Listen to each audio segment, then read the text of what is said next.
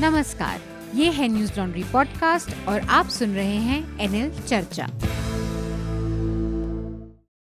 चर्चा शुरू होने से पहले एक स्पष्टीकरण।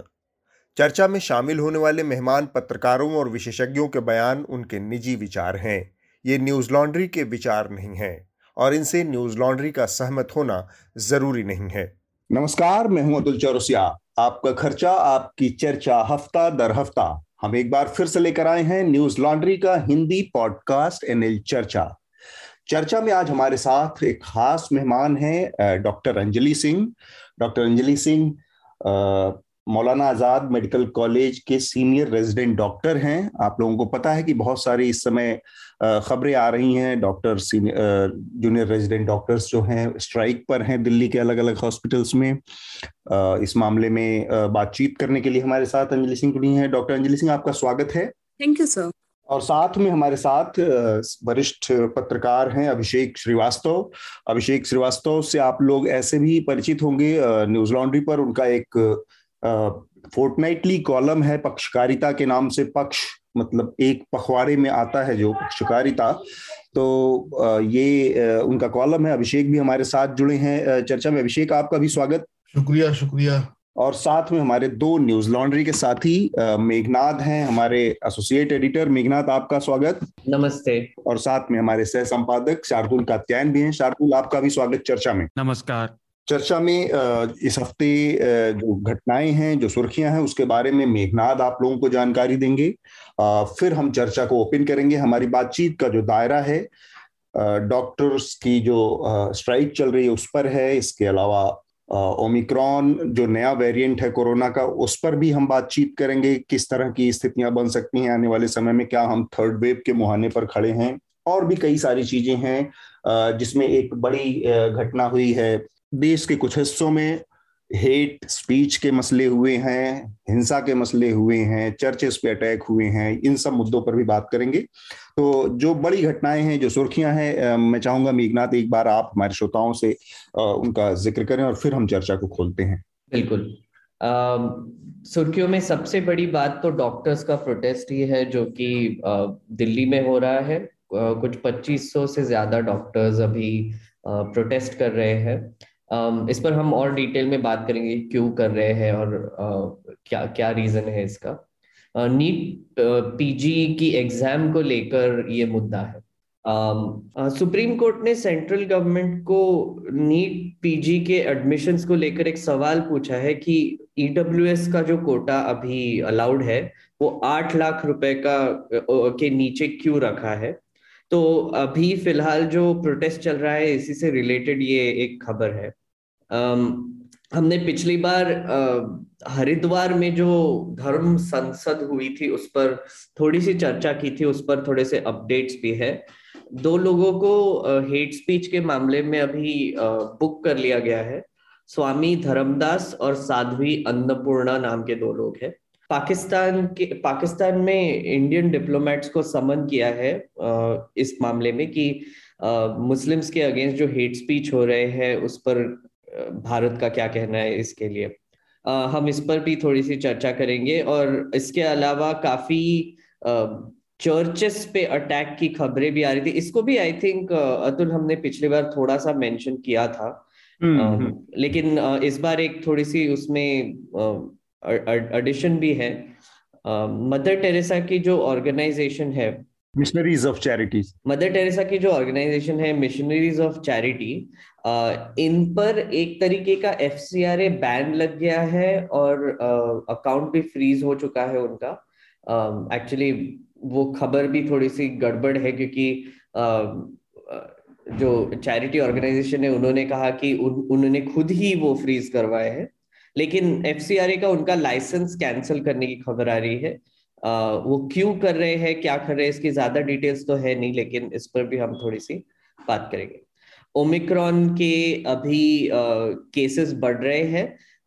फ़िलहाल फ़िलहाल दिल्ली में तो डबल हो गए हैं कल से आज तक और ऐसे लग रहा है कि थर्ड वेव के लक्षण अभी ज़्यादा दिखाई दे रहे हैं। येलो अलर्ट हुआ है दिल्ली में अभी। स्कूल्स बंद हो चुके हैं और मेट्रो को पचास परसेंट कैपेसिटी पे चल रहा है अभी और न्यू ईयर के सेलिब्रेशन बंद करने के लिए भी बंद नहीं, लेकिन कम लोगों को गैदर होने के लिए एक एडवाइजरी निकली है। तो अभी देखेंगे हॉल्स भी बंद हो गए हैं। जी और ऊपर इसके ही अलावा अगर उत्तर प्रदेश में आप रैलीज देखेंगे तो वहाँ पर तो मतलब किसी ने मास्क भी नहीं पहना है और बहुत ज़ोर शोर से रैली चालू है पॉलिटिकल रैली बीजेपी हो समाजवादी पार्टी हो कांग्रेस हो किसी की भी हो वो तो चालू ही है। प्रधानमंत्री मोदी जी ने बूस्टर शॉट देने की बात कही है और बच्चों को भी वैक्सीन देने के लिए उन्होंने प्रोविजंस निकाले हैं। पंद्रह से अठारह साल के बच्चों तक बच्चों को तीन जनवरी तक वैक्सीन मिलेगा ऐसी बात कही है। और दस जनवरी तक कोमॉर्बिडिटीज है जिनके पास जो सीनियर सिटीजन है उनको बूस्टर डोज लगेगा। हम्म। और इसके अलावा पिछले बार मैंने एक रिकमेंडेशन दिया था जेम्स वेब सैटेलाइट का। तो वो लॉन्च हो चुका है वो एक बड़ी खबर है। और अभी तीन दिन हो गए हैं और I think halfway mark पहुंचेगी वो दो दिन में। शार्दुल आपके पास कुछ खबर? है नहीं कुछ खास नहीं बस अंतरराष्ट्रीय स्तर पर एक ज़रूरी खबर आ रही थी कि सोमालिया में गृह युद्ध के हालात फिर से बन रहे हैं तो जो भी उसमें इंटरेस्ट रखते हैं उन्हें उस तरफ़ ध्यान रखना चाहिए।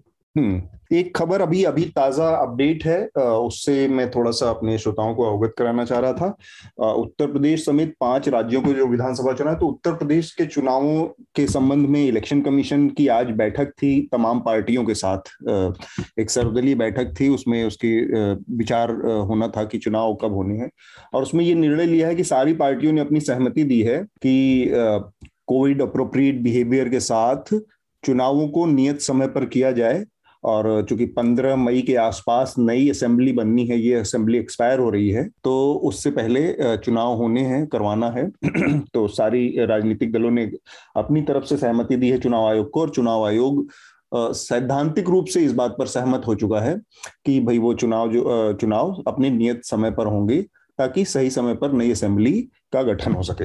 ये एक जानकारी है आज की। हम सही समय मतलब फेब्रुवरी मार्च के आसपास होगा राइट फेब से लेके अप्रैल तक इलेक्शन के पहले तक हम्म, हम्म, हम्म। मई के पहले तक इसको जो इलेक्शन की प्रक्रिया है कंप्लीट होनी है। कंप्लीट होनी है। तो मतलब अभी कुछ ही कुछ ही दिनों में मॉडल कोड ऑफ़ कंडक्ट लगने की संभावना नोटिफिकेशन आ सकता है कुछ दिनों में इलेक्शन कमीशन डेट के अनाउंसेस अनाउंसमेंट कर सकता है और उसके आधार पर फिर चुनाव की प्रक्रिया शुरू हो जाएगी। अतुल बहुत इंटरेस्टिंग है ना पिछले साल सेकेंड वेव के पहले वेस्ट बंगाल के इलेक्शंस और जो स्टेट इलेक्शंस हुए थे उस पर भी ऐसे ही हाँ। हुआ था एग्जैक्टली exactly यही हुआ था। इलेक्शन कमीशन हाँ। को मीटिंग बुलाई थी और पॉलिटिकल पार्टीज़ ने बोला था कि करिए इलेक्शन करिए। अब वो भी आ, बड़ा इसका ज़िक्र हमने हम लोगों ने इधर बीच किया है एक दो मौकों पर कि कैसे उस टाइम पे भी सेकेंड वेव के आने का खतरा था लेकिन पोलिटिकल रैलियाँ और सब कुछ जारी था। और फिर सेकेंड वेव की जो त्रासदी हुई हम लोगों ने देखा झेला। एकदम वही उसी तरह की एक स्थिति है कि ओमिक्रॉन का एक खतरा है जो बहुत तेज़ी से बढ़ रहा है। थर्ड वेव का खतरा है। कहा जा रहा है कि फरवरी के महीने में ये अपने पीक पे पहुँच सकता है।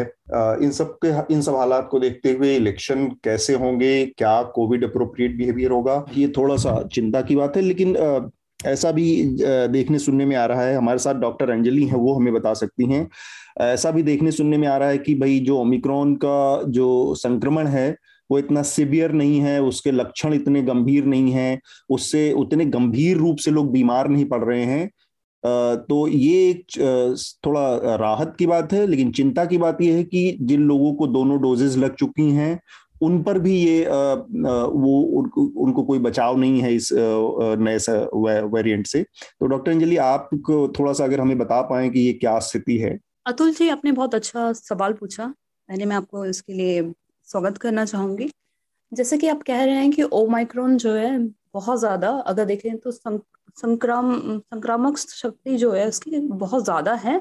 लेकिन अगर हेल्थ पर इफ़ेक्ट देखें तो वो काफ़ी कम है।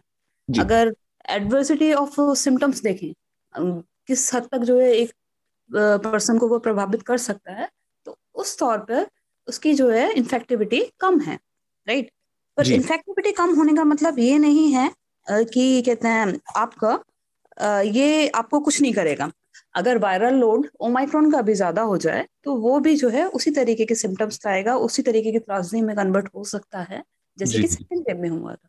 हम्म। तो अभी इसके ऊपर ऐसा कमेंट करना कि ये बहुत ज़्यादा हल्का है और हमें कोई भी कितना कोविड मेजर्स नहीं लेने चाहिए। ये हम्म। बिल्कुल जो है बेफिजुल बात होगी।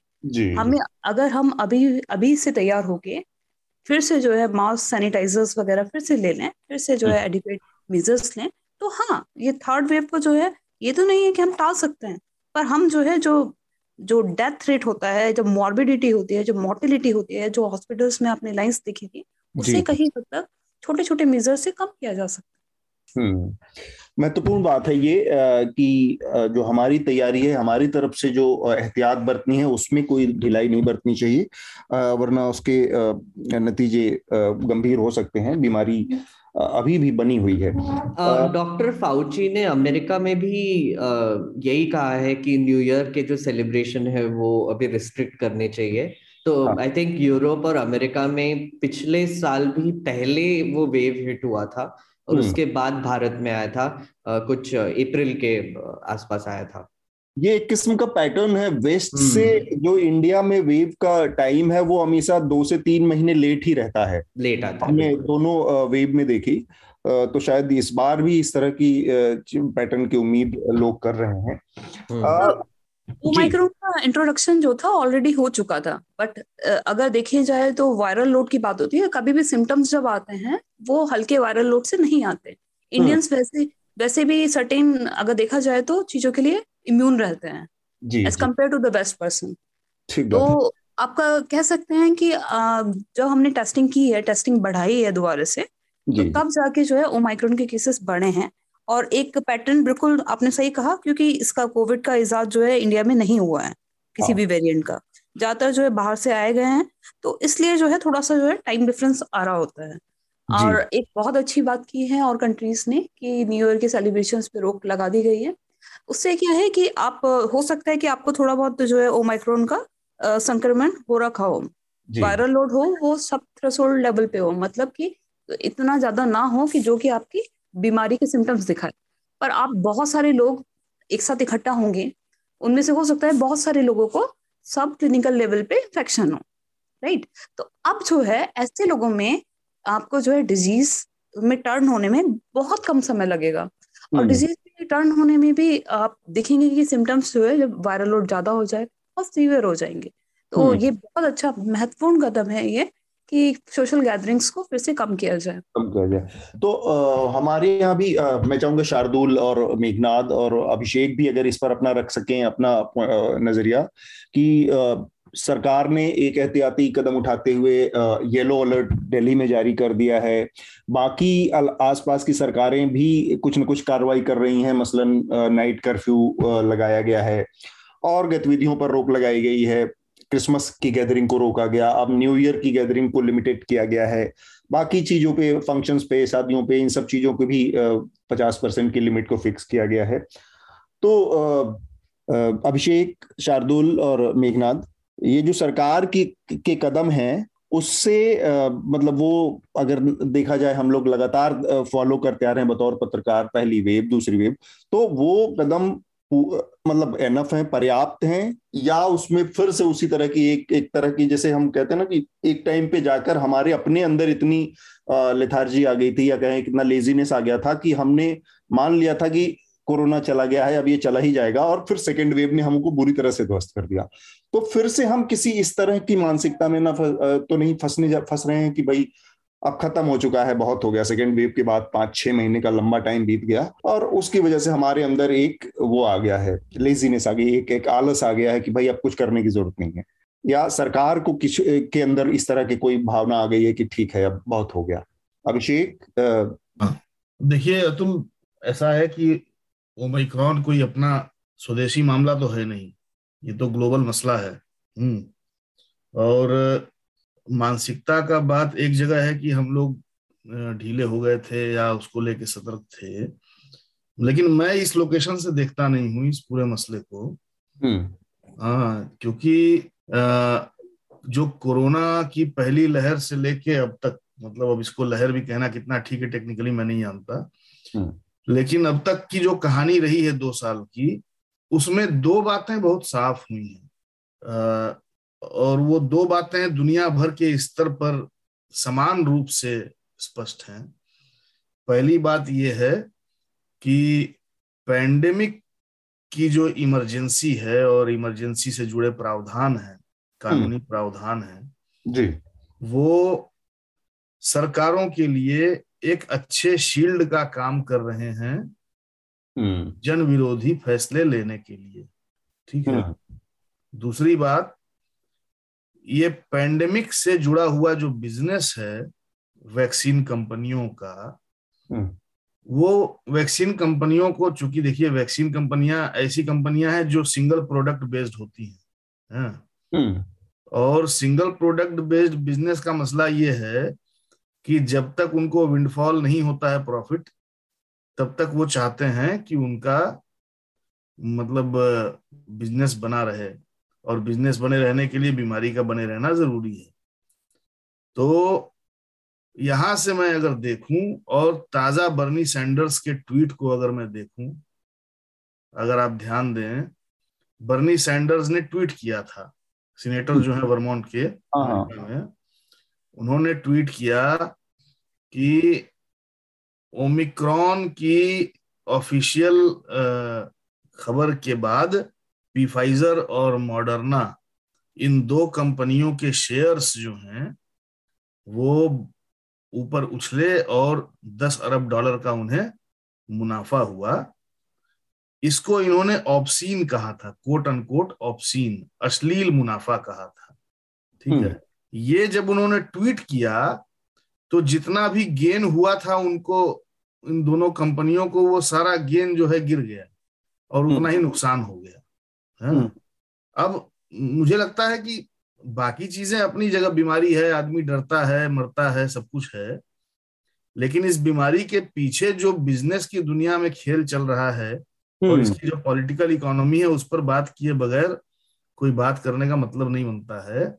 हम्म, एक सीनेटर कहता है कि दो कंपनियों के ऑप्शन प्रॉफिट्स हुए और उसके बाद उनका शेयर गिर जाता है और वो सारे प्रॉफिट्स जो है घुस जाते हैं।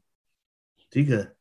और उसके बाद हमारे यहाँ प्रधानमंत्री आते हैं मन की बात में कहते हैं कि भैया बूस्टर डोज लेना पड़ेगा। हम्म, तो एक तो हो गया जो मैंने बताया कि सरकारों के लिए शील्ड का काम दूसरा हो गया बिज़नेस के लिए प्रॉफिट्स का मौका। हम्म, और ये जो बूस्टर डोज वाली बात उन्होंने कही यहाँ पर मैं कहूँगा कि वैक्सीन के बुनियादी सिद्धांत का मसला भी संकट में है। और ये सबकी शुरुआत है अभिषेक। हाँ, कि अभी भी और मेरे मेरे ख्याल से डॉक्टर अंजलि या शार्दुल का भी बड़ा इंटरेस्ट रहा है हेल्थ और उसमें उसमें तो ये भी थोड़ा सा बता सकते हैं जितनी मेरी समझ है। हम्म, सारी की सारी जो वैक्सीन है अभी हम्म। ये सारी वैक्सीन इमरजेंसी यूजेस के लिए हैं। सब इमरजेंसी के लिए और वैकल्पिक है। वैकल्पिक है। तो हाँ। अभी इस लिहाज से इस पर कोई निष्कर्ष निकालना ठीक नहीं है क्योंकि अभी परमानेंट वैक्सीन का इजाद होना बाकी है कोरोना के खिलाफ। हम्म, और वो जब आएगी जब तक नहीं आती है तब तक ये हम्म। इमरजेंसी ये जो जो वैक्सीन अवेलेबल हैं उपलब्ध हैं ये हमें तात्कालिक या फिर वक्ती तौर पर राहत दे सकती हैं सिवियर उससे बचा सकती हैं।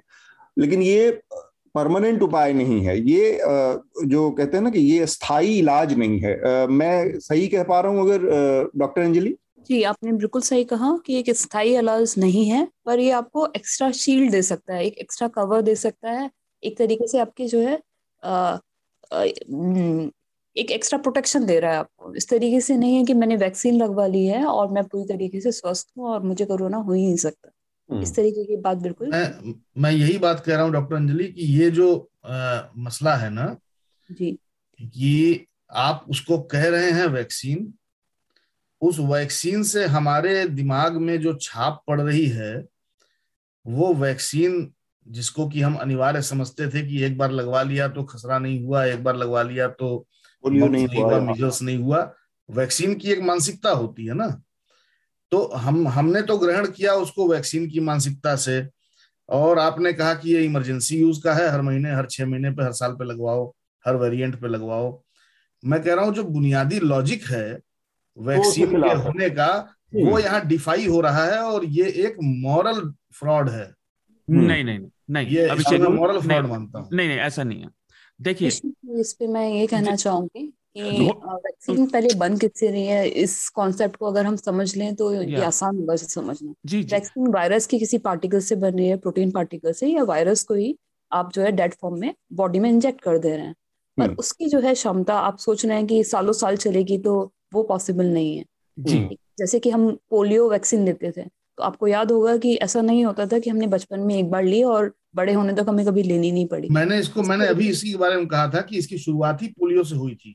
इस पूरे जी फ्रॉड की वैक्सीन का आर्ग्यूमेंट जो पूरा डिफाई हुआ वो पोलियो के सालाना टीकाकरण से ही शुरू हुआ था। नहीं नहीं नहीं अभिषेक देखिए फ्रॉड नहीं है। स्ट्रॉन्ग वर्ड हो गया। स्ट्रांग वर्ड नहीं आपके समझने में थोड़ी गड़बड़ है। हो जी जी आपके समझने में थोड़ी गड़बड़ है। मैं बताता हूँ हाँ कैसे। पर अभिषेक जी थोड़ा पॉइंट स्ट्रेस अप कर रहे हैं पर वो शायद नहीं मैं देखिए मैं मैं अपनी तरफ़ से कुछ कह नहीं रहा हूँ क्योंकि मैं तो कोई वायरोलॉजिस्ट हूँ नहीं। हाँ, मैं अभी आपको ताज़ा खबर बताता हूँ। माइकल चोसुदोवस्की एक बहुत बड़े वैज्ञानिक हैं बहुत बड़े साइंटिस्ट हैं सोशल साइंटिस्ट भी हैं और पॉलिटिकल कमेंटेटर भी हैं। हम्म। ग्लोबल रिसर्च पे वो दो साल से काम कर रहे हैं लगातार लिख रहे हैं। और अभी ताज़ा खबर ये है कि माइकल चोसुदोवस्की के आर्टिकल्स को और उनकी वेबसाइट को रशियन प्रोपोगेंडा बता के यूएस स्टेट डिपार्टमेंट ने बैन किया है। हाँ इसमें अगर आप माइकल चोसुदोव्स्की का लिखा पढ़े तो आपको समझ में आएगा कि इसके पीछे की राजनीति क्या होगी ठीक बात है। नहीं पर राजनीति अलग बात है हाँ अभिषेक आई थिंक अलग नहीं है सर। वैक्सीन पे डाउट करना नहीं नहीं थोड़ा मैं सा डाउट नहीं कर रहा हूँ। मैं वैक्सीन के अलग अलग आयाम बता रहा हूँ अभिषेक इस समय ग्लोबल पॉलिटिक्स थोड़ा का सहमत हूँ। कि हर चीज़ जो है बिल्कुल एक के ऊपर एक ना बोले एक एक करके बोले प्लीज़ एक एक करके बोले। मेरे ख्याल से अभिषेक का जो कहना था और वो एक बड़ा ज़रूरी सवाल है कि वैक्सीन का जो कॉन्सेप्ट लेके बढ़े हुए हैं बढ़े हम लोग जवान हुए हैं उसमें ये था कि आपको ये लग जाती है फिर आप ताउम्र उससे सुरक्षित हो जाते हैं। अभी जो कह वैक्सीन के नाम पर हमको दिया जा रहा है वो असल में वैक्सीन के उस कॉन्सेप्ट से वेरी करता है क्योंकि आपको कहा जा रहा है कि आप छह महीने पे लगवाइए बूस्टर डोज लगवाइए तीन डोज लगवाइए तो एक दायरा है जो अभिषेक के के जो स्केप्टिसिज्म है जो शंका है उनके दिमाग में वो एक एक लॉजिकल शंका है कि भाई हम वैक्सीन को किसी और तरीके से अब तक देखते थे लेकिन इस मामले में एक अलग तरीके से दिखाया जा रहा है। शार्दुल आप अपनी बात पहले कहें फिर अंजलि कहें या मेघनाथ कहें अंजलि कहें एक मैं मैं बोल देता हूँ उसके बाद हाँ। अभिषेक देखिए है क्या? पहली बात विज्ञान प्रोग्रेस का है। अगर एक जवाब मिला तो इसका मतलब ये नहीं कि वो जवाब आगे सुधर नहीं सकता। ये विज्ञान के, साइंस के काम करने का तरीका है। हर चीज़ पे आप सवाल उठाएँ। जो सवाल जैसे जैसे रिसर्च के साथ पुष्टि करते रहे, उसमें किसी एक वैज्ञानिक की बात नहीं, वो कोई सा भी विषय हो विज्ञान का तो जो बायोलॉजी है, जो मेडिसिन साइंस है, वो ऐसे चलती है। सारी साइंस ऐसे चलती है। पिछली मिली जानकारी हमेशा सही रहेगी, ऐसा कभी नहीं हो सकता।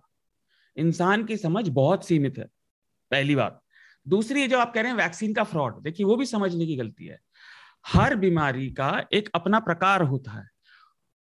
उस बीमारी के प्रकार में भी अलग अलग फॉर्म होती है। कैंसर हज़ार तरह का है। कैंसर के साथ ये परेशानी नहीं है, हम उसे मैनेज नहीं कर सकते। हमें उसके होने, वो शुरू कब हुई म्यूटेशन हमें नहीं पता चलता। जो आपने पोलियो की बात करी, उस रिसर्च में भी बड़ा हुआ और पोलियो मोरलेस सक्सेसफुल है। ये बिल्कुल अलग तरह का वायरस है। इसकी फैमिली में जो लोग पहले आए हमने जब लास्ट ईयर 2020 में शुरू में चर्चा करी थी तब मैंने ज़िक्र किया था।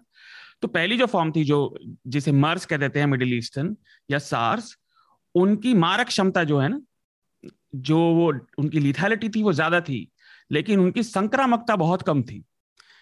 जो कोविड है उसी फैमिली के इस वायरस की संक्रामकता बहुत ज़्यादा है। एक मिनट एक मिनट मैं बात पूरी कर रहा है ना? और क्योंकि संक्रामकता ज़्यादा है तो वो जो बहुत कम परसेंटेज में लोगों को भी मारता है वो इतनी ज़्यादा हो जाती है और इतने लोग सीरियस हो जाते हैं कि अस्पतालों पर बोझ बढ़ जाता है। बाकी पेशेंट भी बंद हो जाते हैं वो डॉक्टर्स की भी परेशानी हम अगले विषय पे आएँगे। अब है क्या लोग अगर सावधानी नहीं रखेंगे जो आपने वैक्सीन की बात की ये वैक्सीन इसके लिए काफ़ी है बूस्टर लेने पड़ेंगे क्योंकि क्योर नहीं मिला है अभी तक। बिल्कुल नई बीमारी है। रिसर्च में और समय लगता है चीज़ों को बहुत डिटेल में बीमारी का किसी का तोड़ पूरी तरह निकालने के लिए। जैसे आए हुए जुमा जुमा दो साल हुए एक आखिरी बात जो आप करते फ्रॉड वो जो फ्रॉड है वो राजनीति पैसे वाले देश बिना पैसे वाले देश वो चल रही है। लेकिन क्योंकि लोग रुक नहीं रहे ये वायरस तेज़ी से अपने आप को म्यूटेट कर रहा है। वैक्सीन और सुरक्षा क्यों कही जा रही है? ओमिक्रॉन में वैक्सीन लेने के बाद भी। वैक्सीन से आप बीमारी से नहीं बचेंगे लेकिन आप उस बीमारी से होने वाले बहुत जो सीरियस सिम्टम है जो आपकी जान खतरे में डाल सकते हैं उससे बचेंगे। और वायरस म्यूटेट नहीं होगा अगर आप सावधानी रखेंगे तो। अगर आप सावधानी रखेंगे नहीं रखेंगे तो वायरस फैलेगा। अब उसकी फिर ये नई फॉर्म जैसे आ गई है जैसे डेल्टा आई थी ये ओमिक्रॉन आ गई है वो होता रहेगा। ठीक बात। और आप उसका पीछा करते रहेंगे। डॉक्टर अंजलि आप अपनी बात पूरी कर लें। बिल्कुल सही कहा शार्जुल जी ने कि कोई भी विज्ञान में जो है सवाल हर चीज़ पे उठाना बहुत लाजमी सी चीज़ है और उसमें सुधार हो सकता है। जैसे कि बोला गया कि इमरजेंसी वैक्सीन है और इनकी जो अगर देखा जाए, इनकी इफेक्टिविटी भी बहुत ज़्यादा नहीं है। तो इसलिए एक कारण हो सकता है कि इन्हें बार बार रिपीट करके लगाना पड़ रहा है। दूसरी चीज़ क्या है कि आप, ये देखिए कि इनफ्लो ऑफ़ वायरस जो है, ख़त्म नहीं हो रहा है, बढ़ता चला जा रहा है। आप थोड़ा थोड़ा सा ब्रेक आता है, फिर से जो है वायरस का आउटब्रेक होता है और म्यूटेंट आ जाते हैं। तो इस तौर पे आप ऐसा सोच रहे हैं कि पुरानी डोज ही काम कर जाएगी तो वो इफ़ेक्टिव नहीं हो सकता। रही बात की राजनीतिक लेवल पे क्या हो रहा है और कहते हैं अंतर्राष्ट्रीय लेवल पे क्या हो रहा है वो फ्रॉड्स जो है हर लेवल पे चल ही रहा है उस पर हम आम जन जो है अगर कमेंट हाँ। करते भी तो बहुत ज़्यादा ये जो बात कह रहे है ये इसलिए भी महत्वपूर्ण है कि ये जो जिस मुनाफे की और अंतरराष्ट्रीय स्तर पे बड़ी कंपनियाँ जो एमएनसीज हैं या बड़ी फार्मा कंपनियाँ हैं इनका जो मुनाफा या इनका अपना जो हिस्स वो है रोल है वो जैसे हमने डब्ल्यू एच ओ के भी मामले में देखा कि किस तरह से भारत की वैक्सीन को मान्यता देने में देरी की गई या फिर चाइनीज़ उसको वुहान वायरस या नामकरण को लेकर बहुत लंबी पॉलिटिक्स चली। ये सारी चीज़ें हैं। चाइना की अर्थव्यवस्था का एकदम से टॉप पे पहुँच जाना उन्होंने कहते हैं उनकी अगर देखा जाए तो अर्थव्यवस्था का एकदम से बढ़ जाना और सारे जो इक्विपमेंट मेडिकल इक्विपमेंट्स का चाइना हाँ, हाँ। में जो है मास प्रोडक्शन होना सारी चीज़ें हैं बिल्कुल हैं उन चीज़ को जो है अलग नहीं किया जा सकता। पर ये मसला ये है कि आम जनता की सेहत का मसला कि इन सब पॉलिट ये पॉलिटिक्स दूसरे लेवल के लोगों की पॉलिटिक्स है। लोगों का बचना तो इसी पर निर्भर है कि अभी जो। अवेलेबल वैक्सीन है वो उनको पहुँच जाए वो मुहैया हो जाए। मेघनाथ आप अपनी बात कर लें आप बहुत देर से कुछ कहना चाह रहे थे लेकिन बीच में मौका नहीं मिला। नहीं मेरी मेरी जो बातें थी वो आई थिंक शार्दुल ने कवर कर ली। लेकिन एक और चीज़ कहना चाहूँगा कि ये तो सही है कि जो रिच कंट्रीज़ है जैसे यूएस यूके उन्होंने जो वैक्सीन का स्टॉक भर के रखा है वो उनके रिक्वायरमेंट से कई गुना ज़्यादा है। बिल्कुल। और उन्होंने जो पहले जब फाइजर का वैक्सीन निकला और फिर को वैक्सीन और आ, काफ़ी और वैक्सीन जो निकले मडोरना का तो उन्होंने काफ़ी उन्होंने स्टॉक पाइल ऑलरेडी कर लिया है। तो हम्म। उनको ये कहना कि बूस्टर शॉट लगाना है तो फिर करवा देंगे करके वो इजी है वो कंट्रीज़ के लिए पर उनके पास भी एक प्रॉब्लम है कि वहाँ पर काफ़ी एंटी वैक्सीनेशन मूवमेंट्स भी चालू है अभी तो वहाँ पर मैं पढ़ रहा था कि मीजल्स जैसी बीमारी अभी वापस आ रही है इसकी वजह से तो बहुत ही अजीब सी सिचुएशन हो गई है कि वहाँ पे वैक्सीन हम्म। होकर भी लोग ले नहीं रहे हैं और हम्म। हमारे यहाँ पे सिचुएशन उल्टा है हमारे यहाँ पे आ, हम वैसे भी अभी भी शॉर्टेजेस में ही जी रहे हैं। कभी वैक्सीन आता है कभी नहीं आता है। और हम्म। कभी एक वैक्सीन आता है कभी दूसरा नहीं आता है। तो ये हमारे यहाँ पे अभी भी सिचुएशन है। तो ये जो प्रधानमंत्री मोदी जी ने जो एक सडनली एक अनाउंसमेंट किया दस बजे आके की बूस्टर डोज लगा देंगे और बच्चों को भी वैक्सीन लगा देंगे मुझे लगता है ये डिक्लेरेशन करने के लिए इजी है लेकिन आप इम्प्लीमेंट कैसे करोगे उस पर थोड़ा सा सवाल खड़ा उठता है। ठीक अगर आपको याद होगा अतुल हमने इस पर बात भी की थी पहले कि हम्म। मोदी जी का जब बर्थडे था सत्रह सितंबर को हम्म, तो हम्म। एक बहुत बड़ा स्पाइक हुआ था वैक्सीनेशन वैक्सीनेशन ड्राइव तो एक तरीके से अच्छा है कि ठीक है आपने एक ओकेजन देख के वैक्सीनेशन थोड़ा सा पुश कर करवा दिया बट काफ़ी न्यूज़ रिपोर्ट्स भी निकल के आए थे कि कुछ कुछ लोगों ने जिन्होंने सेकेंड डोज लगवाया नहीं था उनके फ़ोन पे मैसेजेस आने लगे कि आपने लगवा दिया है करके और उनको सर्टिफिकेट भी दे दिया। और हम्म। ऐसे ये जो कोविन ऐप जो है उसको एक नेशनल हेल्थ आईडी भी बनाने में इस्तेमाल हो रहा है अभी। तो बैकग्राउंड में हमारी गवर्नमेंट क्या क्या कर रही है कोविड के नाम पे? मैं मैं आई थिंक अभिषेक से वैसे मैं अग्री करूँगा कि फ्रॉड चल रहा है। लेकिन वैक्सीन ये फ्रॉड नहीं है उसके अलावा जो कि उसके और इन सब चीज़ों में ग्रीड हाँ, जो है वो काफ़ी फ्रॉडुलेंट है। पॉलिटिकल ग्रीड बोलिए या इकोनॉमिक ग्रीड बोलिए। देखिए वो छोटी सी बात बड़े देशों ने वैक्सीन ज़्यादा स्टॉक पाइल करके रखी और वो खराब होने पर फेंक दी लेकिन गरीब देशों में नहीं भेजी। वो चल रहा है। लेकिन पूरी रिसर्च फ्रॉड है या वायरस और ये वैक्सीन ये फ्रॉड नहीं है। और ये भी है एक एक पैटर्न के तौर पे अगर हम देखें तो किसी भी, कोई भी जो वैक्सीन ईजाद हुई है, सभी वैक्सीन के परमानेंट उसमें पहुँचने स्टेज में पहुँचने में 10 से 12 साल मिनिमम औसत आया है, जो परमानेंट सोल्यूशन जिन वैक्सीन में आई है।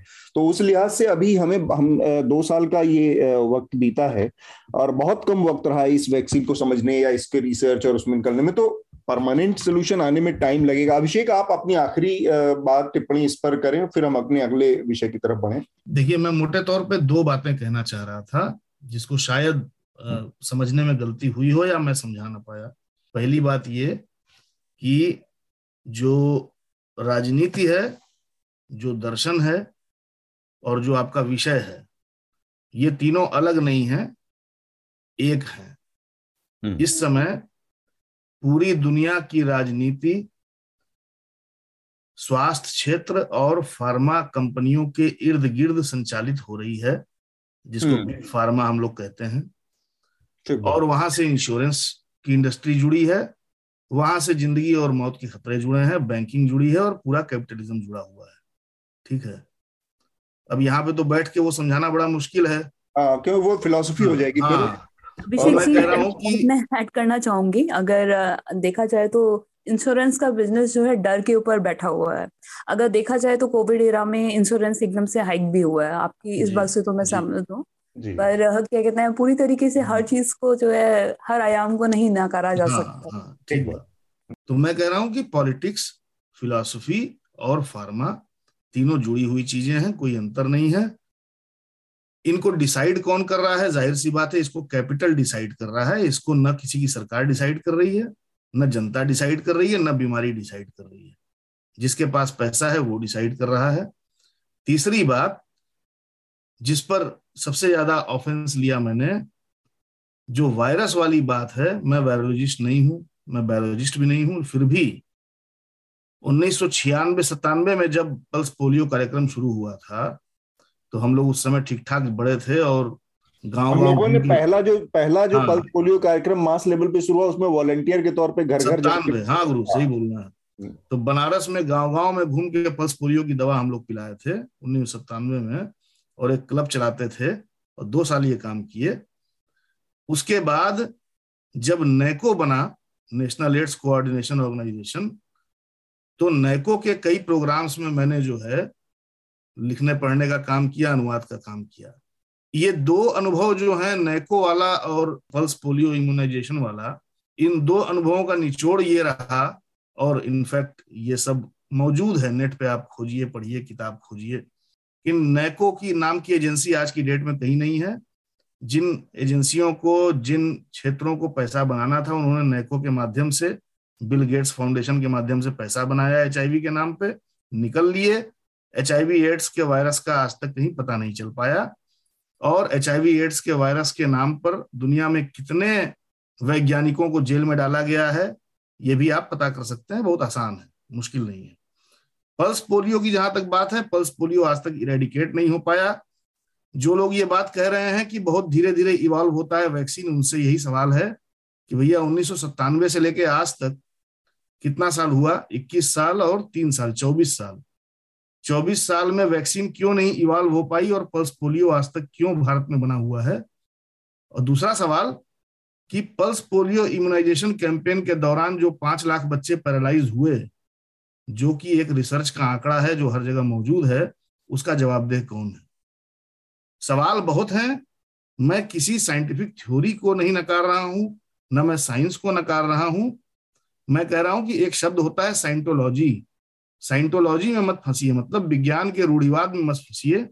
वैज्ञानिक दृष्टि रखना अलग बात है। वैज्ञानिक खूंटा पकड़ के जो है जन विरोधी हो जाना एक दूसरी बात है। तो जो प्रो पीपुल स्टांस है उसको रखते हुए जो सामने इफेक्ट्स हो रहे हैं उनको देखते हुए मैं अपनी बातें कह रहा हूँ। ठीक बात। मैं वैक्सीन के खिलाफ नहीं हूँ हम्म, लेकिन हम्म। वैक्सीन का जो बुनियादी आर्ग्यूमेंट है उस आर्ग्यूमेंट को डिफाई किया जा रहा है ये मैं मान रहा हूँ। इसमें बस एक ही बात में मेरे दिमाग में आई तो ये कि पल्स पोलियो का वायरस पल्स पोलियो बड़ी संख्या में इरेडिकेट हो चुका है, ऐसा अभी जिस तरह के हम देख पाते हैं, मुझे पल्स पोलियो को पिछले दस साल, पंद्रह साल, बीस साल में जवान हुई पीढ़ी में आपको उस तरह से नहीं दिखा, जैसे हमने अपने बचपन में देखा है लोगों के साथ, अगर आपने आसपास। ऐसा नहीं कि पल्स पोलियो और साइंस भी अपने आप में कहीं पे भी अपने को हंड्रेड परसेंट वो रख के नहीं चलता कि इसके बाद ये सारी चीज़ें पूरी तरह से खत्म हो जाएँगी। उसकी भी अपनी एक सीमा है उसमें भी उसके भी जैसा आपने कहा कि कुछ लोगों के ऊपर साइड इफेक्ट्स भी होंगे कुछ लोग पैरालाइज भी होंगे। पाँच लाख तकरीबन चार लाख छियानवे हज़ार का आंकड़ा था। ये ये हर बीमारी के साथ मतलब जैसे किसी हम्म। भी विधा में चाहे एलोपैथी आयुर्वेद एक आंकड़ा में और एक आंकड़ा में भूल गया अतुल भाई एक आंकड़ा में गिना देता हूँ आपको। हाँ। पिछले डेढ़ साल से कुछ मित्रों के साथ एक प्रोजेक्ट चल रहा था ठीक है? हाँ। मतलब कुछ और लोग हैं साथ के। तो उस प्रोजेक्ट में मैं भी किसी स्तर पे जुड़ा हुआ था और हम लोग पोस्ट वैक्सीनेशन डेथ जो है उसको काउंट कर रहे थे ठीक हाँ, है हाँ, ये मैं इस डिटेल में नहीं जाऊँगा। हम्म, हम्म। मैं आपको बता रहा हूँ ये प्रोजेक्ट तो बंद हो गया किन्हीं कारणों से हाँ। लेकिन 20 अक्टूबर तक का आंकड़ा मेरे पास है। हम्म। और ये मैं आपको लिखित दे सकता हूँ। 20 अक्टूबर 2021 तक भारत में 5134 पोस्ट वैक्सीनेशन डेथ्स हुई है। और ये 5134 लोगों के प्रोफ़ाइल मेरे लैपटॉप में मेरे सामने है। लेकिन अभिषेक एक बात एक बात आई थिंक उससे कुछ नहीं बदलता अभिषेक उससे कुछ नहीं बदलता। शार्दुल एक सेकंड एक बात एक बात क्लैरिफाई करनी चाहिए ये जो आपने आंकड़े बताए हम्म। ये प्रूव नहीं कर सकते कि वो वैक्सीन की वजह से ही हुआ है ना ना बिल्कुल नहीं कर सकते। मैं तो देखिए गणित मैं गणित का विद्यार्थी हूँ भाई साहब। मैं तो बता रहा हूँ कि दो प्लस दो चार भी आप प्रूव नहीं कर सकते अगर मैं डोमेन बदल दू तो। नहीं लेकिन आप आप हाँ, ऐसे मतलब मसला ये प्रूव प्रूव करने का मसला नहीं है ना मैं क्या मतलब आप एक तरीके से कह रहे हैं कि वैक्सीन की वजह से लोग मरे। अरे भाई मैं तो ये भी नहीं कह पाऊँगा कि इतने लोग जो मरे हैं चालीस लाख वो कोरोना की वजह से मरे हैं। हाँ? ये आपने बहुत फनी कहते हैं तरीके से लेके जा रहे हैं। हाँ। कभी भी जो है। मैं मैं मैं मैं फनी बात करें मैं आपको उदाहरण बताता अभिषेक जी मैं मैं एक अस्पताल में गया। मैं मैं मैं एक अस्पताल में गया। एक सेकंड डॉक्टर अंजलि को इसी साल की बात। और डॉक्टर से मैंने मुझे लग रहा है विषयांतर हो रहा है एक मिनट जी जी हाँ, विषयांतर हो रहा है। कॉन्स्पिरेसी थ्योरी में जा रहा है। केवल ये आपको एक छोटा सा इंस्टांस बता दूँ। हैं।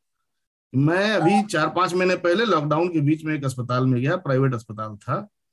वहाँ मैंने डॉक्टर को अपनी वाइफ को दिखाया, उसके बाद मैंने डॉक्टर से पूछा, डॉक्टर साहब, ये बताइए कि आपके यहाँ कोरोना से मौतें हुई हैं? बोला हाँ हुई हैं। हम बोले कन्फर्म है कि वो कोरोना से ही मौतें हैं? बोला कि हाँ जी। हम बोले, बाकी और बीमारियों से मौतें हुई है कि नहीं?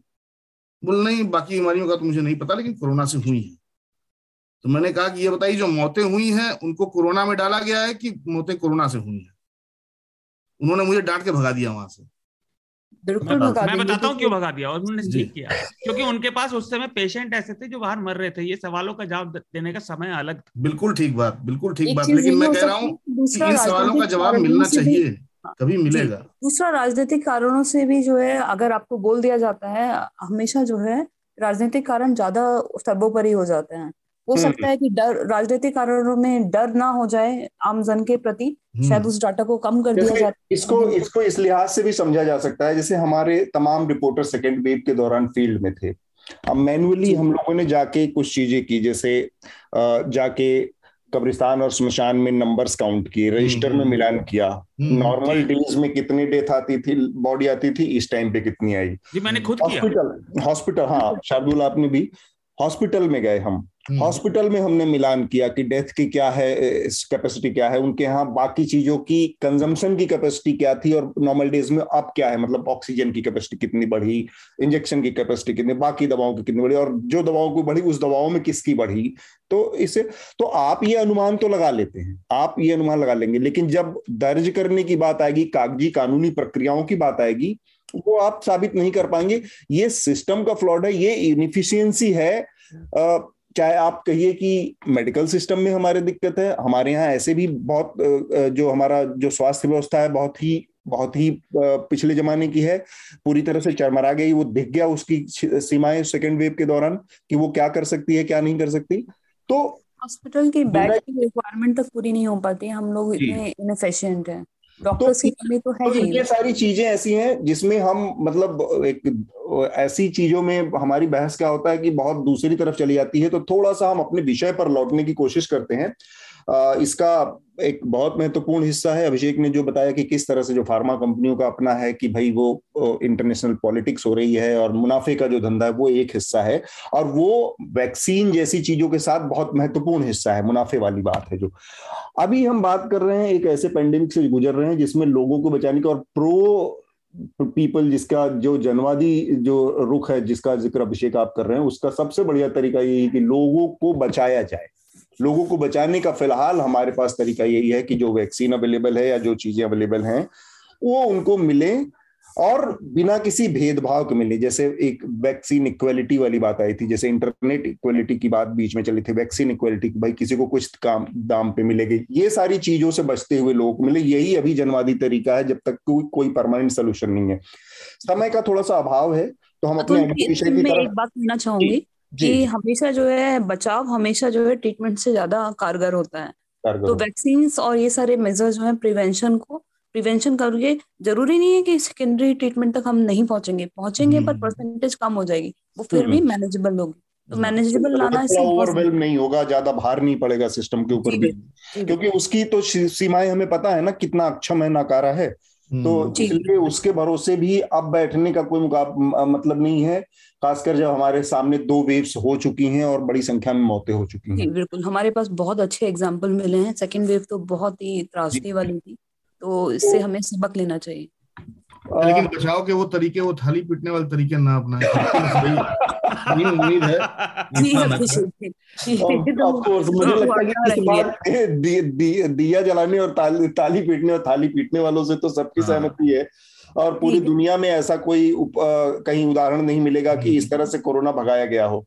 तो सरकारी इलाज जितना खतरनाक है उससे ज़्यादा खतरनाक। सरकारी बचाव है। हाँ। जी ऐसे मत कहिएगा क्योंकि सरकारी अस्पताल में काम करने वाले हम डॉक्टर्स का मनोबल मत इन्होंने कहा सरकारी इलाज।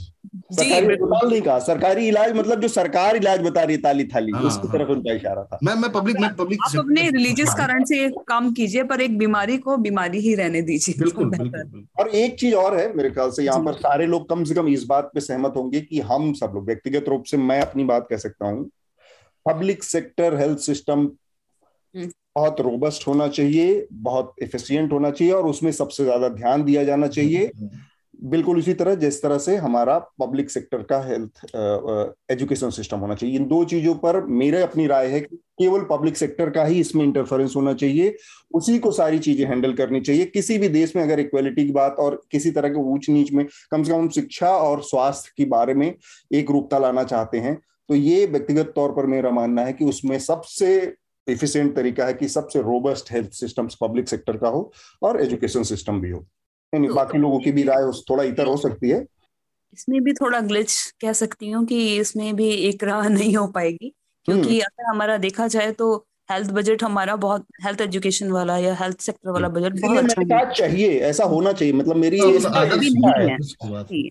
जी। अतुल जी ऐसा नहीं है अगर देखा जाए तो। जी। तो हमारा अगला विषय भी इसी से जुड़ा है। है। अगला विषय की हड़ताल का। जुड़ा है। और दिल्ली में काफ़ी समय से डॉक्टर्स की जूनियर रेजिडेंट डॉक्टर्स जो हैं उनकी हड़ताल चल रही है। नीट पीजी की जो काउंसलिंग का मसला है छह महीने से लटका हुआ है। और ये मसला इसलिए भी लटका हुआ है क्योंकि कुछ लोगों ने जो इकोनॉमिकल वीकर सेक्शन का 10 परसेंट रिजर्वेशन का मामला है उसको लेकर कुछ लोग कोर्ट में चले गए हैं। उनका ये तर्क है कि भाई इसको अभी जो सत्र है, इस सत्र में इसको न लागू किया जाए नेक्स्ट से लागू किया जाए। और एक और उसमें एक ग्लिच ये आई कि सुप्रीम कोर्ट ने एक सवाल पूछा कि जो आपने इकोनॉमिकल वीकर सेक्शन की आय सीमा तय की है, आठ लाख रुपए, इसके पीछे कोई साइंटिफिक कंसिडरेशन है? कोई कंसल्टेंसी है अलग अलग अलग तबकों से अलग अलग हिस्सों के जो उसके स्टेक होल्डर्स हैं उनसे या फिर रैंडम कोई इस तरह का एक आपने इजाद कर लिया आठ लाख तो ये ग्लिचेस हैं। इसकी वजह से अ, जो काउंसलिंग रुकी पड़ी है और मामला सुप्रीम कोर्ट में अटका हुआ लीगल और उसके चक्कर में डॉक्टर्स सारे हड़ताल पे हैं। ये आ, मैं सही बता पा रहा हूँ डॉक्टर अंजलि यही मसला है या इसको कुछ और भी आयाम है? अतुल जी आपने ये चीज़ कहीं हद तक सही कही है पर इसके एक और आयाम है। अगर देखा जाए तो यूजुअली क्या होता था कि दिसंबर के टाइम 18 से पहले की मैं बात बताऊँ नीट पीजी जो 18 में होता था तो 2018 तक ये था कि दिसंबर में एग्ज़ाम होता था और उसके बाद जनवरी में आपका रिज़ल्ट आके उसके बाद जो है आपके मार्च तक जो है मैक्सिमम मार्च तक आपकी ज्वाइनिंग हो जाती थी पीजी जी अगर अब अब 2021 के लिए देखो पहले हम देख सकते थे कि हमारे पास बहुत सारे एग्ज़ाम्स की कहते हैं बहुत सारे एग्ज़ाम ऑप्शंस थे हाँ। जी ऑप्शंस थे। एम्स था हमारे पास हमारे पास जिपमार अलग था पीजीआई चंडीगढ़ अलग था और बहुत सारे एग्ज़ाम्स जैसे कि डीएनबी जो है दो बार होता था उस टाइम पीजी के लिए। और उसके अलावा हमारा ए आई एग्ज़ाम होता था पहले।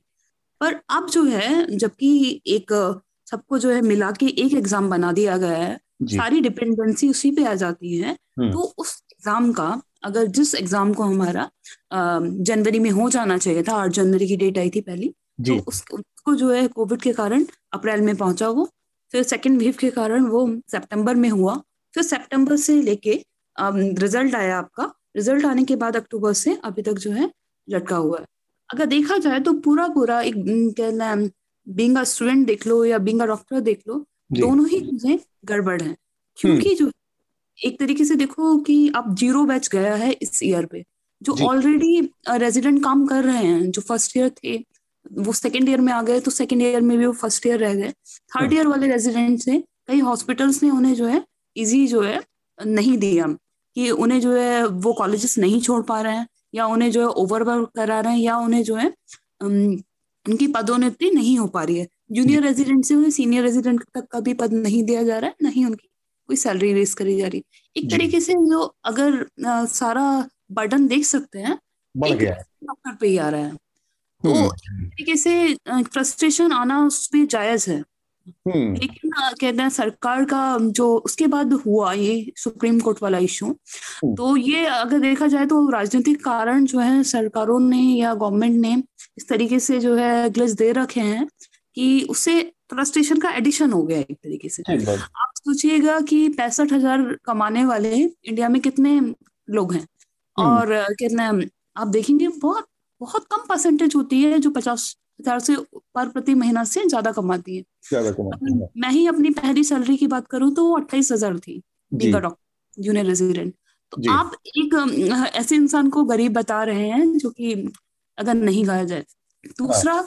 दूसरा जब आप कहते हैं आर्टिकल 15 की तरफ़ जाएँगे कॉन्स्टिट्यूशन की तरफ़ तो हम्म। हमेशा जो है ये इकोनॉमिक बेसिस पे रिजर्वेशन कभी नहीं था। नहीं था। एक तरीके से बैकग्राउंड के ऊपर था।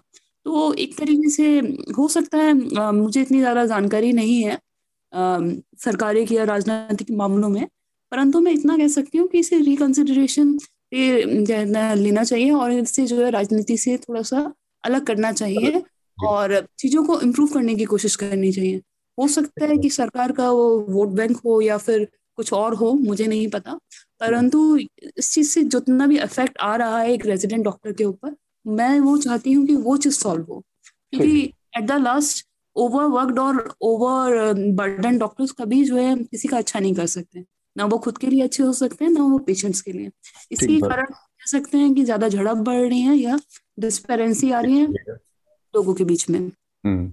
नहीं हम लोगों ने मुझे याद है जब ये इकोनॉमिकल वीकर सेक्शन वाला रिजर्वेशन लागू हुआ था, तब भी हम लोगों ने काफ़ी डिटेल में हम नाथ हम लोगों ने चर्चा की थी कि किस तरह से इसको ये पूरा मामला जो है रिजर्वेशन का जो कॉन्सेप्ट है, उसके खिलाफ काम कर रही है सरकार, उसके अपोजिट में जा रही है।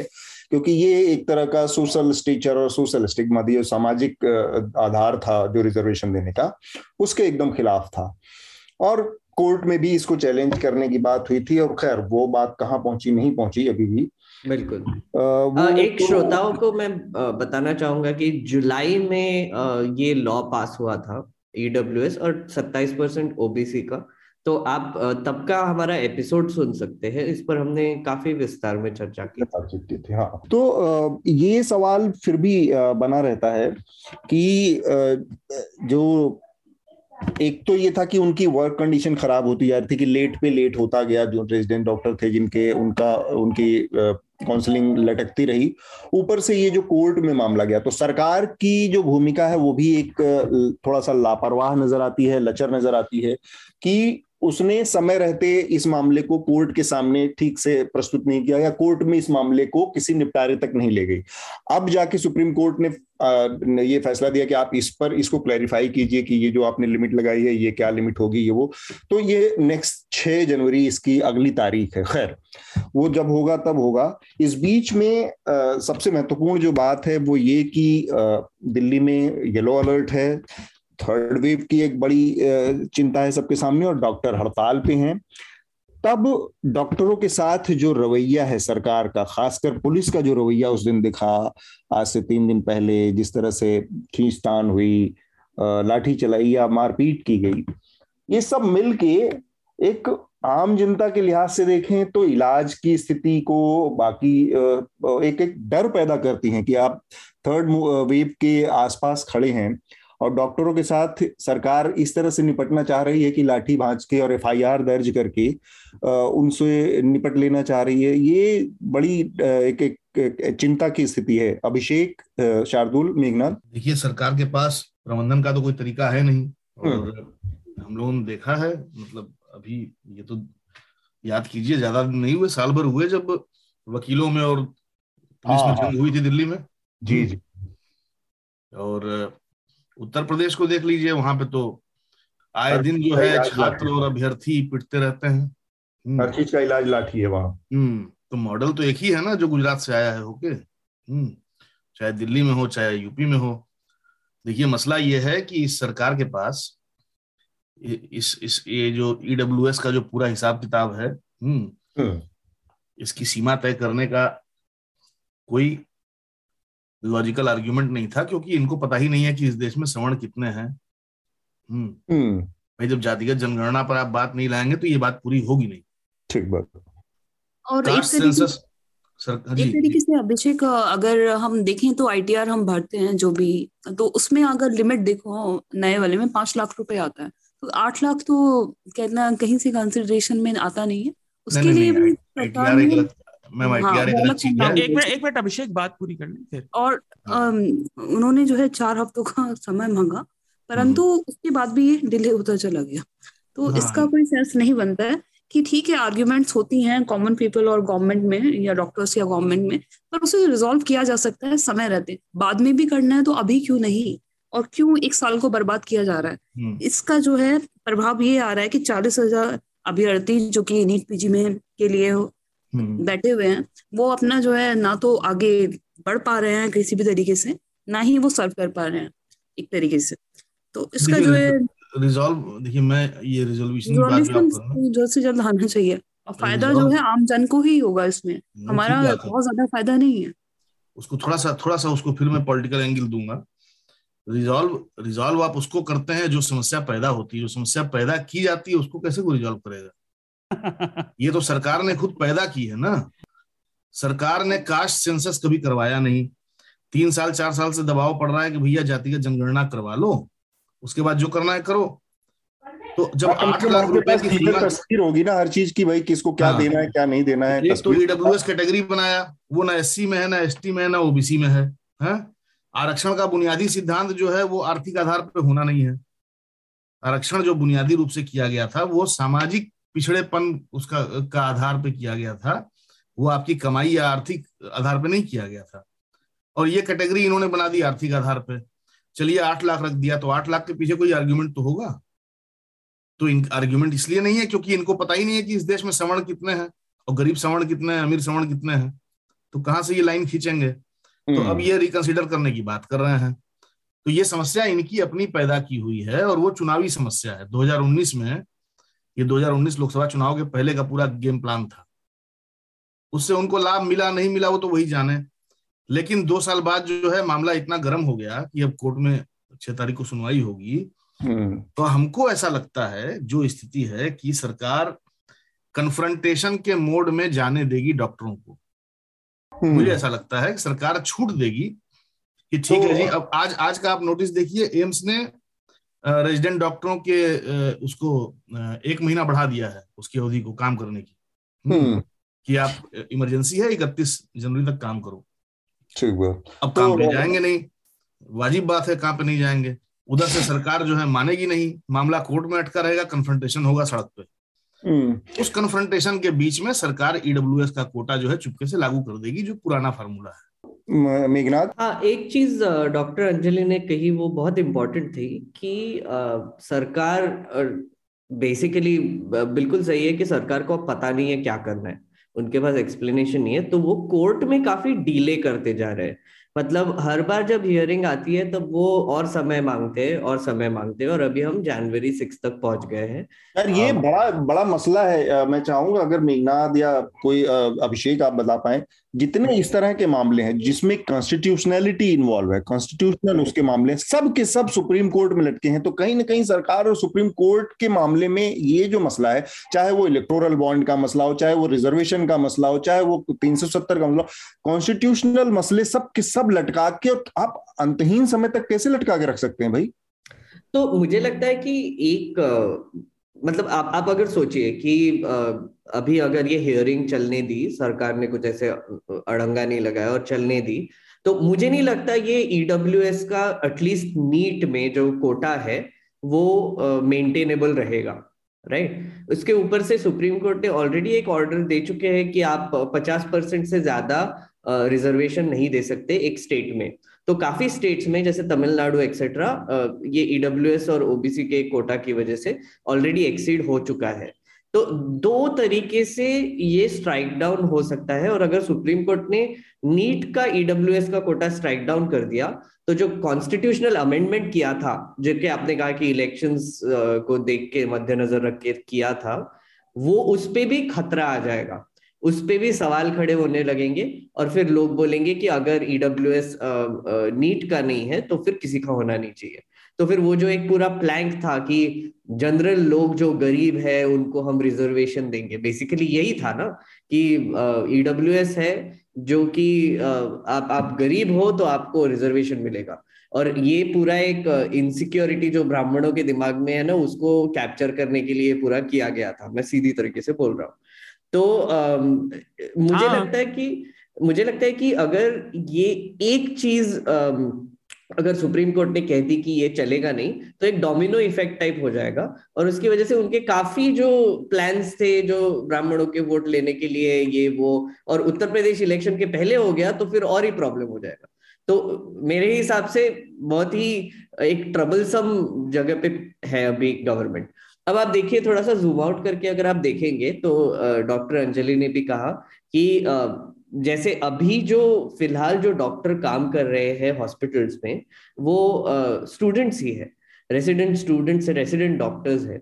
उनपे ऑलरेडी इतना प्रेशर था दो सालों से और उसके ऊपर से अगर उनको असाइनमेंट नहीं मिल रही है, उनको कोई फ्यूचर नहीं दिखाई दे रहा है और डिले करते जा रहे हैं तो और फ्रस्ट्रेशन बढ़ रहा है।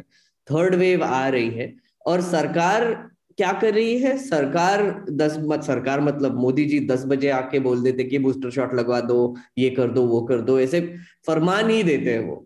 कोई किसी की सुन नहीं रहे ऐसे मौके पर जब ज़रूरत है आपको इन डॉक्टर्स की सबसे ज़्यादा ये आपके फ्रंटलाइन वॉरियर हैं इनके साथ आप लाठी वाली भाषा और एफआईआर की भाषा में बात कर रहे हैं मतलब कोई योजना ही नहीं है। नहीं पर वो तो अतुल पर वो तो इनका पहला एक जैसे बोलते हैं ना कि अगर आप किसी के नी पर हथौड़ा मारोगे तो वो पैर ऊपर आ जाता है। रिफ्लेक्स जो रिएक्शन है ना वो मुझे लगता है ये गवर्नमेंट की रिफ्लेक्स रिएक्शन है। कोई भी प्रोटेस्टर दिखा उनको पहले मारो। भाग जाएँगे राइट आई मीन सबके साथ हुआ है। जेएनयू में देखिए आप आप देखिए स्टूडेंट्स को मारा है आपको आपने फार्मर्स को मारा है। फार्मर्स में साइन बाग में। 2016 से ये चालू है। पहली रिएक्शन यही होती है कि पुलिस को भेजो और मारो राइट जी इससे मैं एक पर हम्म। एक बात कहना चाहूँगी कि हम्म। कभी भी जो है लाठियों से या किसी चीज़ से जो है सॉल्यूशन नहीं निकलता। आपने देखा होगा। जब तक आप बातचीत नहीं करेंगे किसी टॉपिक हाँ. पे जब तक उसमें आप मिल बैठ के शांति से कहते हैं नहीं सोचेंगे जब तक जो है सॉल्यूशन निकलना बिल्कुल और डॉक्टर अंजलि एक और एक और चीज़ मैं बोलना चाहूँगा एक एक छोटी सी छोटा सा वाक्य हुआ पार्लियामेंट के टाइम पे। अगर आप देखेंगे कि जो डिस्कशन डिबेट और जो बोलते हैं ना कि पार्लियामेंट में होना चाहिए और सबसे बड़ा मतलब जहाँ वहाँ पे ही डिस्कशंस होते हैं वहाँ पर ही लॉज बनते हैं एक्सेट्रा तो अगर आप देखेंगे पिछले पार्लियामेंट सेशन में एक तो तेरह एम को सस्पेंड कर दिया, उनके क्वेश्चंस डिलीट कर दिए और ऊपर से उसके पहले पंद्रह बिल तीस मिनट में पास किए थे। तो मुझे लगता है कि एक तरीके से, एक तो ये गवर्नमेंट बातचीत करना जानती भी नहीं है, क्योंकि उनके पास एक तो स्किल सेट ही नहीं है। उनके पास एक तो लोग नहीं है जो बातचीत कर पाएँगे जो ढंग से जाके वहाँ पर डॉक्टर से बात कर जाएँगे कर पाएँगे और इंटेलिजेंटली बात कर पाएँगे। मुझे लगता है ये एक लैक ऑफ़ टैलेंट का भी इशारा है कि उनके पास एक ही टैलेंट है कि थोड़ा सा अग्रेशन दिखा दो, शायद ये हट जाएँगे। इसी इसी वजह से ये मुझे लगता है जो रिएक्शन देखने को मिल रहा है हमको, वो वो हो रहा है। मैं इस चीज़ से सहमत नहीं हो पाऊँगी मेघना जी। क्योंकि अगर आप देखें कि इंडिया में गवर्नमेंट में ऑफिसर्स में भी टैलेंट की कोई कमी नहीं है। बट आप रिप्रेजेंटेशन का उन्हें हक तो दीजिए ना। उनसे कहेंगे तो ज़रूर होगा वो रिप्रेजेंटेशन और बात करेंगे तो हर चीज़ का सॉल्यूशन निकल जाएगा। और पहले इससे भी बड़े बड़े टॉपिक्स पे जो है बड़े बड़े विषयों पे जल्दी से आपके सॉल्यूशन निकल के आए। ये तो कोई भी मुद्दा नहीं है। हम्म। लेकिन आपका इशारा आपका इशारा जो था वो एडमिनिस्ट्रेटिव टैलेंट की तरफ़ था या पॉलिटिकल मैं पॉलिटिकल टैलेंट की बात कर रहा था राजनीतिक वर्ग में उस तरह के टैलेंट का अभाव है ना कि भाई हाँ। वो आप आप जब टॉप पे दो ऐसे लोग बैठे हो जिनके जो बहुत अथॉरिटेरियन हो उनको लगता है कि नोटबंदी आधी रात से बंद करो लॉकडाउन एक घंटे बाद लगाओ यार खत्म करो। बिना कंसल्टेशन के बिना डेमोक्रेटिक तरीके अप्लाई किए बिना किसी उससे एक लार्जर उससे बातचीत की। अगर आप इस हम्म। तरह के फैसले लेने के आदि हैं तो इसका मतलब है कि वो हर चीज़ में रिफ्लेक्ट होगी। वो डॉक्टरों के साथ कन्फ्रंटेशन में आएगी। तो वो टैलेंट शायद उस बात है जो पॉलिटिकल लेवल पे उसका अभाव है। जी और बिल्कुल डॉक्टर अंजलि आपने बिल्कुल सही कहा कि ब्यूरोक्रेटिक लेवल पे और साइंस के लेवल पे इवन आईसीएमआर जैसी ऑर्गेनाइजेशंस है जहाँ पर इतने बड़े बड़े साइंटिस्ट बैठे हैं जो कि अगर चाहे, अगर गवर्नमेंट चाहे तो उनको रिप्रेजेंटेटिव बना के बातचीत भी हो सकती है सॉल्यूशंस निकल सकते हैं।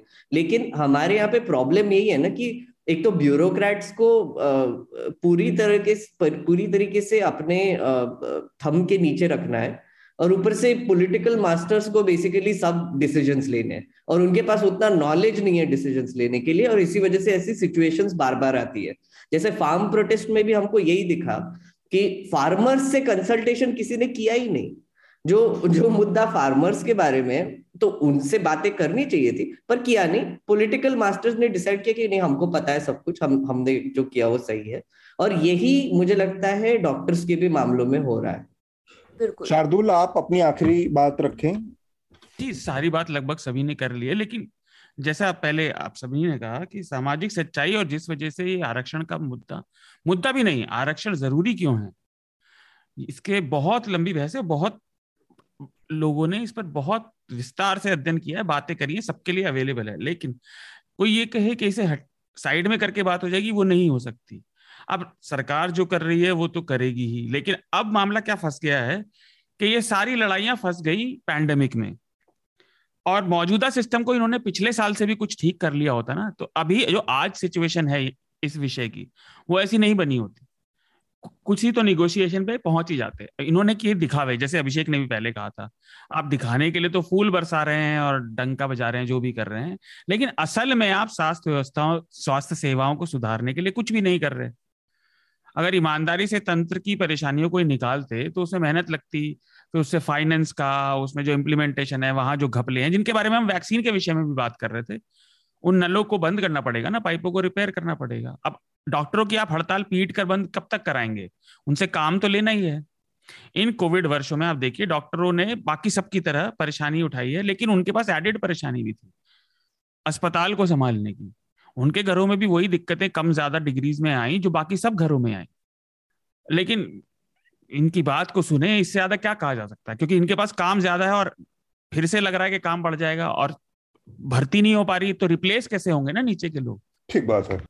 मेरे ख्याल से हमने इसको इस विषय को काफ़ी विस्तार से बातचीत की है। आ, इसका अगला हमारा जो अगला विषय है आ, वो नफरत हेट स्पीचेस और उन घटनाओं से है। आ, उसके पहले अतुल लेटर्स काफ़ी आए हैं हमको इस बार ना? हम्म तो हम वो लेटर्स भी पढ़ लेते हैं हमारे कई हाँ, हाँ. जो श्रोता हैं उनके लेटर्स भी हैं। उससे पहले बस मैं एक चीज़ करना चाहता हूँ डॉक्टर अंजलि से मैं पूछना चाहता हूँ क्योंकि ये विषय शायद वो पार्टिसिपेट न करना चाहें। हम उसका थोड़ा सा दूसरा रूप है जो कि गांधी जी को और मुसलमानों के नरसंहार के हरिद्वार और सब बातें हुई। तो आप अगर नहीं उसको उस पर बोलना चाहें तो कोई दिक्कत नहीं आप अभी जी हमारे श्रोताओं के लिए रिकमेंडेशन दे जाइए। तो आप उस पर बात करना चाहेंगे? जी आप अपना टॉक कंटिन्यू कीजिए। मैं एक्सपर्ट नहीं हूँ पर जी। हाँ मैं सुनना चाहूँगी। जी ठीक है। ओके तो फिर आखिर में हम लोग रिकमेंडेशन के लिए एक साथ ही रिकमेंडेशन लेंगे सकता ठीक है ना? तो जैसा कि अभी हमारी बातचीत हुई इस विषय पर हमने काफ़ी विस्तार से बात की थी जो कि डॉक्टरों की हड़ताल से जुड़ा मसला है और नीट पीजी की काउंसलिंग का भी मुद्दा गरमाया हुआ है सुप्रीम कोर्ट में। आ, हमारा जो अगला विषय उस पर हम जाए। उससे पहले मैं चाहूँगा कि दो तीन हमारे जो श्रोताओं की चर्चा के पत्र आए हैं लेटर्स आए हैं। मेघनाथ आप पढ़ना चाहेंगे? हाँ मैं पढ़ लेता हूँ कुछ। आ, पहला लेटर आया है क्षितिज जैन से। थोड़ा सा लंबा है लेकिन ये हमारे क्रिप्टो करेंसी वाले एपिसोड को लेकर है। हाँ तो संक्षेप में भी आप पढ़ सकते हैं जो इम्पोर्टेंट जी जी। तो उन्होंने कहा है कि बेसिकली मैंने जो कमेंट किया था कि क्रिप्टो करेंसी फेडरल करेंसी को रिप्लेस करेगा। इस पर इन्होंने ऐतराज जताया है। उन्होंने कहा है कि जो फियाट करेंसी है, उसको प्रिंट करने के बाद भी डी वैल्यू होती है और वैसे ही क्रिप्टो करेंसी भी हो सकती है। दूसरी चीज़ जो उन्होंने कहा है कि इन्फ्लेशन रेट जो मेंटेन होता है और स्टेबलाइज होता है, वो फियाट करेंसी की वजह से ही होता है। और क्रिप्टो करेंसी में जो जिस तरह से अप डाउन होता है, उसकी वजह से इतनी स्टेबल करेंसी नहीं रहेगी। और तीसरी बात जो उन्होंने कही है कि उन्होंने ये कहा है कि एक्सटर्नल फैक्टर्स की वजह से फेडरल करेंसी की वैल्यू चेंज नहीं होती लेकिन इलॉन मस्क ने अगर एक ट्वीट कर दिया तो बिटकॉइन की वैल्यू चेंज हो जाती है। तो ये एक बहुत ही डेंजरस सा ट्रेंड है।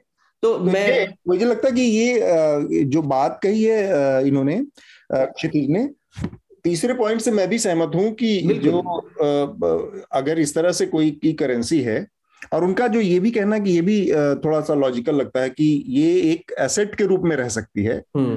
जैसे कंपनी के शेयर्स के रूप में पर फुल प्रूफ करेंसी के तौर पर इस्तेमाल होना थोड़ा सा असंभव बात है नहीं पर फिर थोड़ा सा पॉइंटलेस हो जाएगा इसी बात से एक्चुअली मुझे लगता है उनकी असहमति भी है मेरे से अब, लेकिन मैं उनसे कहना चाहूँगा कि बिल्कुल आप आपकी बात मैं बिल्कुल समझ सकता हूँ और अभी अगर आप दुनिया में देखेंगे जिस तरीके से रेगुलेशन चल रहा है क्रिप्टो करेंसी का तो एक ही ये जो आपने लाइन बोली है कि असेट की तरह देख रहे हैं जैसे शेयर कंपनी के शेयर है करेंसी की तरह नहीं देख रहे पर बेसिक कॉन्सेप्ट जो था बिटकॉइन जिसकी वजह से इन्वेंट हुआ था वो ट्रेडिशनल करेंसी को रिप्लेस करने के लिए हुआ था। ये एक मूवमेंट था। जब 2008 का क्राइसिस हुआ था जो फाइनेंशियल क्राइसिस हुआ था, तब सतोशी नाकामोटो ने बेसिकली एक व्हाइट पेपर लिखा था। उन्होंने अपनी आइडियोलॉजी सामने रखी थी कि हमको जो इकोनॉमिक पावर्स है, वो लोगों के पास फिर से वापस देनी चाहिए। जो वन परसेंट वन परसेंटर्स है, जो एलिट है, जो कैपिटलिस्ट है जो सब कुछ अपना वेल्थ लेकर बैठे हैं और अभी पॉलिसीज़ बना रहे हैं।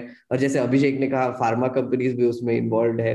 तो उनको एक ऑपोजिशन देने के लिए क्रिप्टो करेंसी का इन्वेंशन हुआ था। तो एक तरीके से एक रेवोल्यूशनरी स्टेप ही था ये।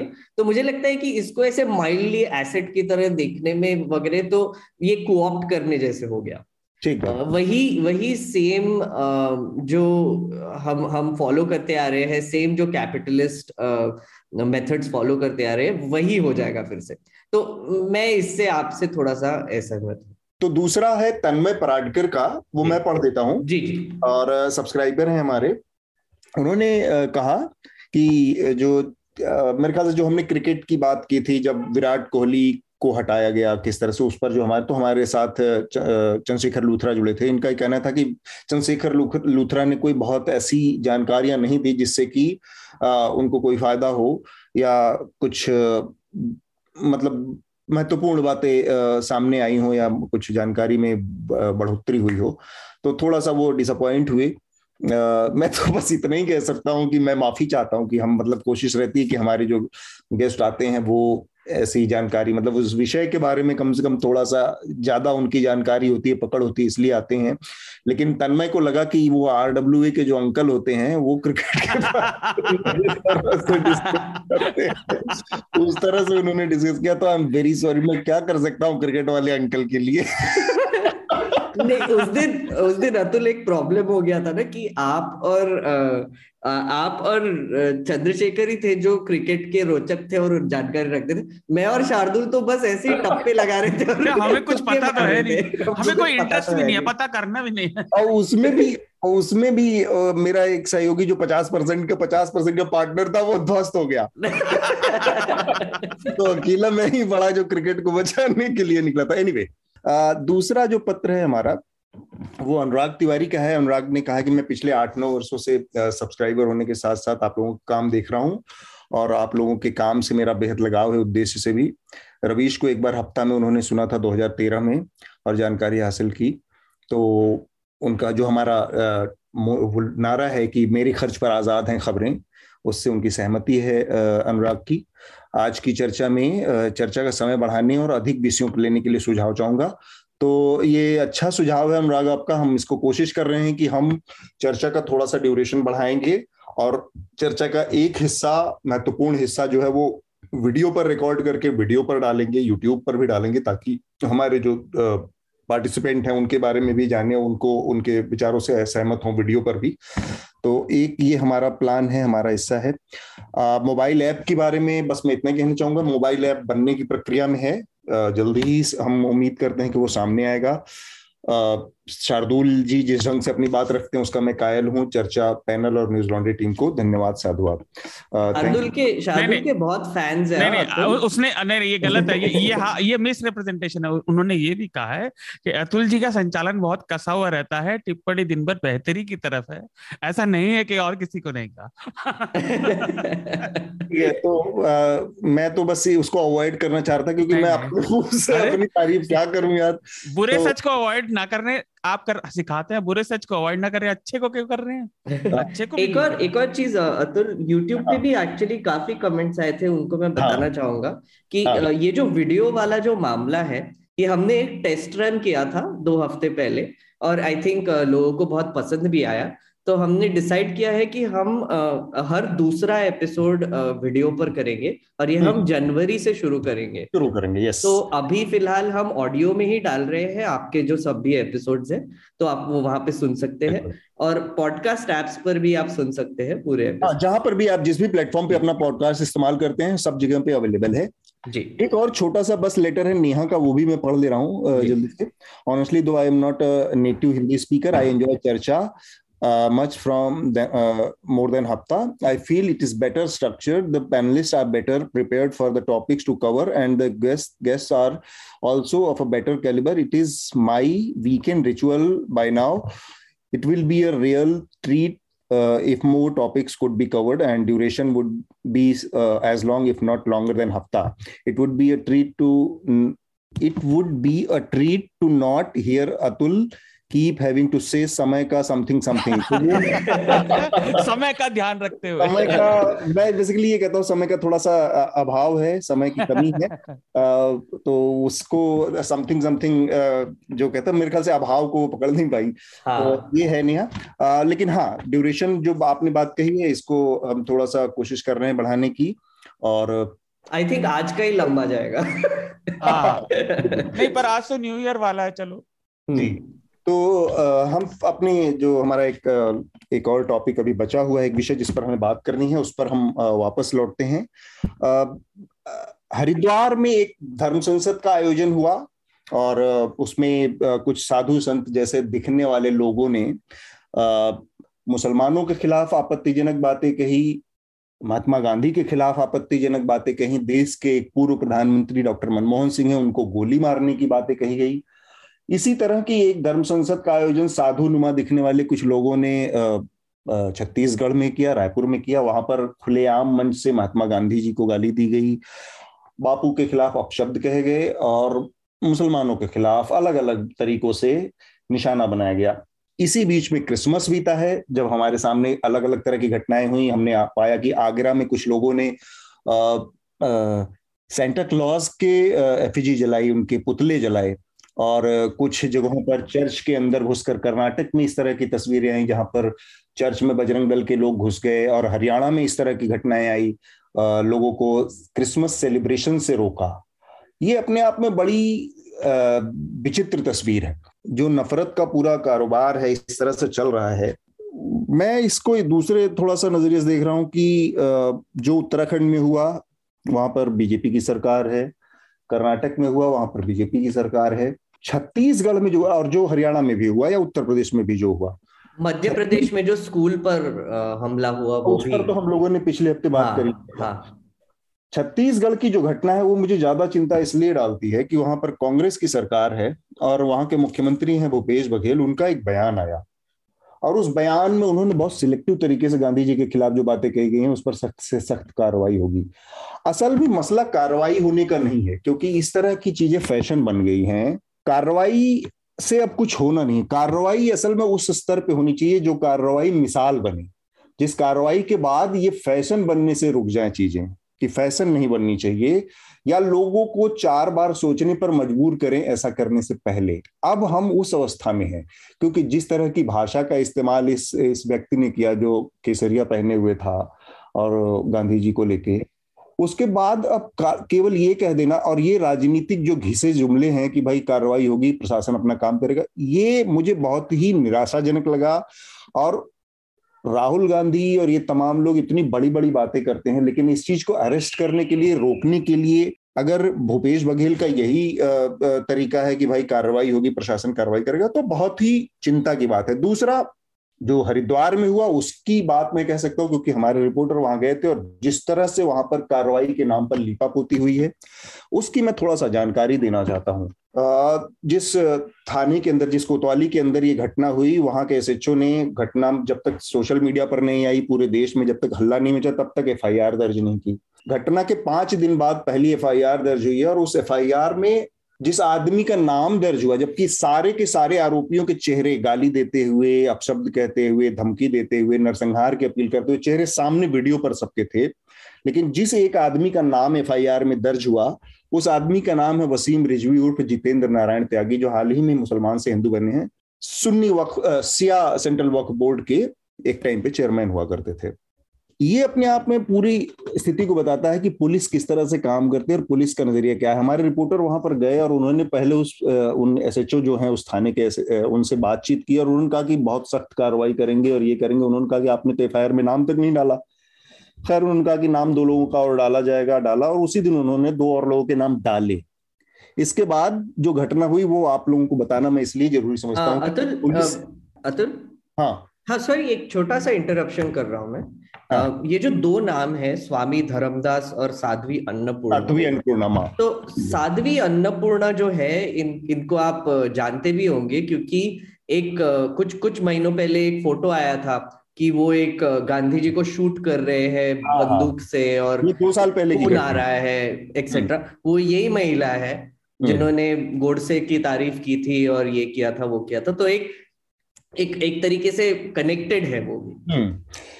तो यहाँ से इस थाने के एसएचओ से मिलके जब हमारे रिपोर्टर इनके आश्रम में पहुँचे, जिस आश्रम में ये जिस ऑडिटोरियम में घटना हुई थी, पीछे से एसएचओ भी वहाँ पहुँच गए। और हमारे रिपोर्टर के मुताबिक वहाँ पर उन्होंने देखा कि वो पीछे से पहुँचे, वहाँ पर आधे घंटे बाद और चप्पल उतार के अंदर गए, पैर, जूता उता उतार के और पैर छुआ और बाद में निकल के इन्होंने देखा कि सामने वो रिपोर्टर खड़ा है हमारा। तो एकदम से असहज हो गए और फिर सर झुका के धीरे से निकल गए। तो वहाँ पर इन्होंने पूछा तो यति नरसिम्हानंद सरस्वती और वहाँ पर जो उसके संचालक हैं, दोनों लोगों ने कहा कि हमारा दर्शन करने आए थे, चरण छूने आए थे। ये स्थिति है पुलिस की, कि कार्रवाई जिसके ऊपर करनी है, उसका चरण छू रही है, उसके बाद कार्रवाई की आप उम्मीद क्या करते हैं? इसलिए ये कॉन्टेक्स्ट थोड़ा सा हमारे श्रोताओं को देना ज़रूरी था।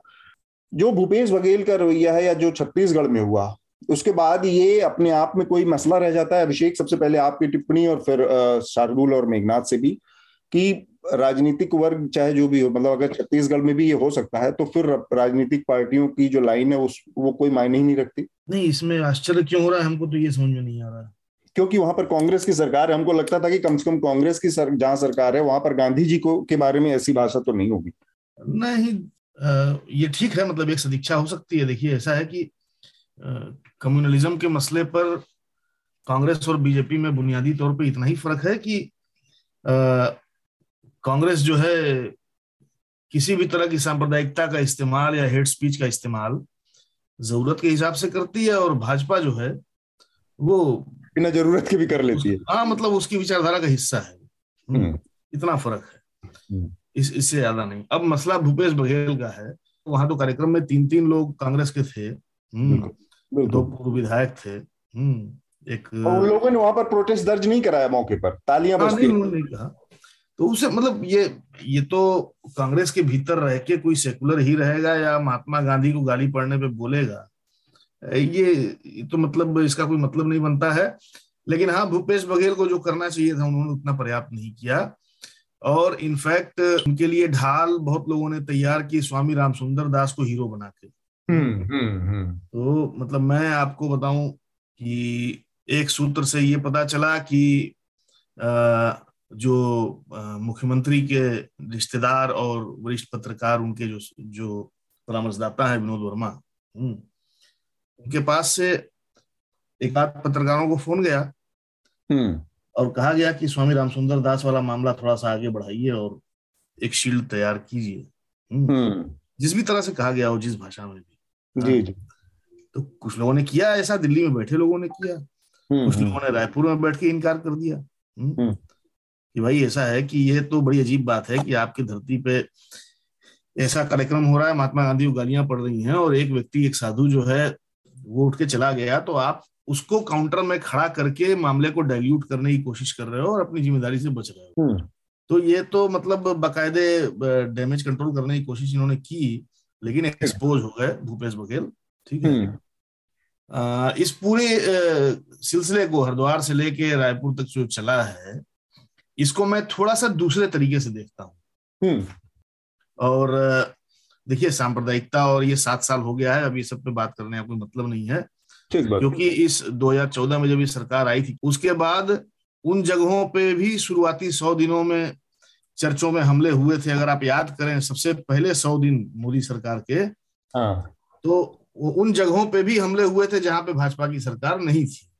ठीक है? और उनमें दिल्ली अव्वल थी, दिल्ली के एक गिरजाघर गिरजाघर हाँ ठीक है। और बाद में इसको मोल्ड करके इस तरह से डाइल्यूट किया गया कि वो शराबी था और शराब पी के उसने ईटा उखाड़ा। याद कीजिए तो ऐसी घटनाएँ हुई हैं और लगातार होती रही हैं। मैं दूसरे तरीके से इसको देखता हूँ। मैं इसको ऐसे देखता हूँ कि जो किरदार हैं इनमें वो कौन कौन हैं, थोड़ा सा उनको जाँच लें। हम्म। अभी शार्दुल भाई ने बताया कि वो मैडम जो है अन्नपूर्णा हम्म, मेघनाथ ने बताया। हाँ मेघनाथ जी ने हाँ। कि वो अन्नपूर्णा महात्मा गांधी की मूर्ति पर गोली चला रही थी दो साल पहले। हाँ। छब्बीस जनवरी ये, ये साध्वी अन्नपूर्णा एकदम नया नाम है। हम्म। हाँ। ये डेढ़ साल पहले तक एक साल भर पहले तक नाम नहीं था। हम्म। इनका नाम था पूजा पांडे। हम्म। अच्छा। हाँ सुनिए। ये है पूजा शकुन पांडे। हम्म। और ये बन गई साध्वी दो तीन साल पहले। जब ये गोली चलाती हुई पाई गई नकली पिस्तौल से असली पिस्तौल से। हम्म मूर्ति पर। और इन लोगों ने क्या किया था कि मेरठ में और अलीगढ़ में बड़ी बड़ी सभाएँ करके 2017-18 में हिंदू न्यायालय स्थापित किया। हम्म, हम्म, हम्म, भारतीय न्यायालय के समकक्ष उसके समानांतर एक पैरल हिंदू जस्टिस सिस्टम इन लोगों ने। बिल्कुल ठीक बात मेरठ में हाँ, हिंदू न्यायालय इन्होंने बनाया कि भाई हमारा हिंदू राष्ट्र जब आएगा तो हम उसका न्यायालय यहाँ पे होगा। और उस हिंदू न्यायालय उनका सुप्रीम कोर्ट मेरठ में होगा। हाँ, हाँ, मेरठ में होगा बड़े बड़े दिन से हमारी मांग ये थी कि मेरठ में एक हाई कोर्ट की बेंच खुल जाए उन्होंने हाँ। सुप्रीम कोर्ट खोल देते हैं। सीधे सुप्रीम कोर्ट पहुँच गया। हम्म। मज़े तो की अभिषेक जी मैं इतनी ज़ोर से इसलिए हंस रहा हूँ मैं मेरठ में पला बड़ा हूँ। अच्छा अच्छा तो बहुत अच्छा है बहुत बढ़िया है। और मज़े की बात तो ये है मज़े की हाँ। बात तो ये है कि इसको भी ये धर्म संसद बोल रहे हैं। तो इन्होंने एक जुडिशरी तो बिठाई थी अब ये संसद इनके भी पास तो देखिए वोकेबलरी बहुत खराब है ना इनकी। हाँ, शब्द संसद ही नहीं है। और न्यायालय भी इनके पास। शब्द ही नहीं वो करें क्या? हिंदू न्यायालय बना दिए उसको हैं? और उस हिंदू न्यायालय की प्रिसाइडिंग जज जो है ये पूजा शकुन पांडे बन गई जो बाद में साध्वी बन गई। हम्म, ठीक? दूसरी बात यति नरसिम्हानंद भी थे दासना से चर्चा में आए हैं? हम्म। लेकिन डासना वाली घटना के बाद से अब तक क्या घटा है थोड़ा सा उसको देख लें। कहानी को खोलने के लिए बहुत पढ़ते हैं। हम्म, हम्म। आप लोग याद कीजिए कि बाघम्बरी मठ के स्वामी नरेंद्र गिरी की हत्या हुई। हम्म, हम्म। और वो बहुत बड़ी घटना थी जिस पर बहुत कुछ काम पत्रकारों ने नहीं किया। नरेंद्र गिरी की हत्या के बाद मतलब उसके पीछे और आगे छोड़ दीजिए उसके बाद क्या हुआ कि जो अखाड़ा परिषद है अखिल भारतीय अखाड़ा परिषद सबसे बड़ी संस्था हम्म, धार्मिक संस्था साधुओं की उसमें हो गया दो फाड़। हम्म, दो फाड़ हो गया क्योंकि उसका जो है अध्यक्ष नामित किया गया यति नरसिम्हानंद को। हम्म, और उसके पीछे बैकिंग किसकी थी? स्वामी अवधेशानंद की थी। और स्वामी अवधेशानंद कौन है? जो प्रधानमंत्री जी द्वारा नोटबंदी घोषित किए जाने के बाद स्वामी रामदेव के साथ प्रेस क्लब के लॉन में बैठ के नोटबंदी के फ़ायदे गिना रहे थे। हम्म, ठीक है? हम्म, तो मैं कह रहा हूँ कि लिंक जोड़िए और लिंक जोड़ के देखिए कि किस तरह से परंपरागत धार्मिक केंद्रों और संस्थाओं के समानांतर हम्म, ऐसी धार्मिक संस्थाएँ विकसित करने की कोशिश की जा रही है कुछ लोगों द्वारा जो अपने को जेन्युइन हिंदू बता सके अपने एग्रेशन के द्वारा हम्म, और जबकि जो जेन्युइन हिंदू संस्थाएँ परंपरागत रही हैं हाँ। अखाड़े और ये सब जो जो। पॉलिटिकली अग्रेसिव कभी नहीं रही शंकराचार्य तो चले गए एकदम एबिस में चले गए मतलब कहाँ चले गए कोई पूछता भी नहीं आजकल। शंकराचार्य को कोई पूछने वाला नहीं है। सबसे बड़ा पदाधिकारी शंकराचार्य हिंदू धर्म का हम्म। उसको एक आदमी पूछने वाला नहीं।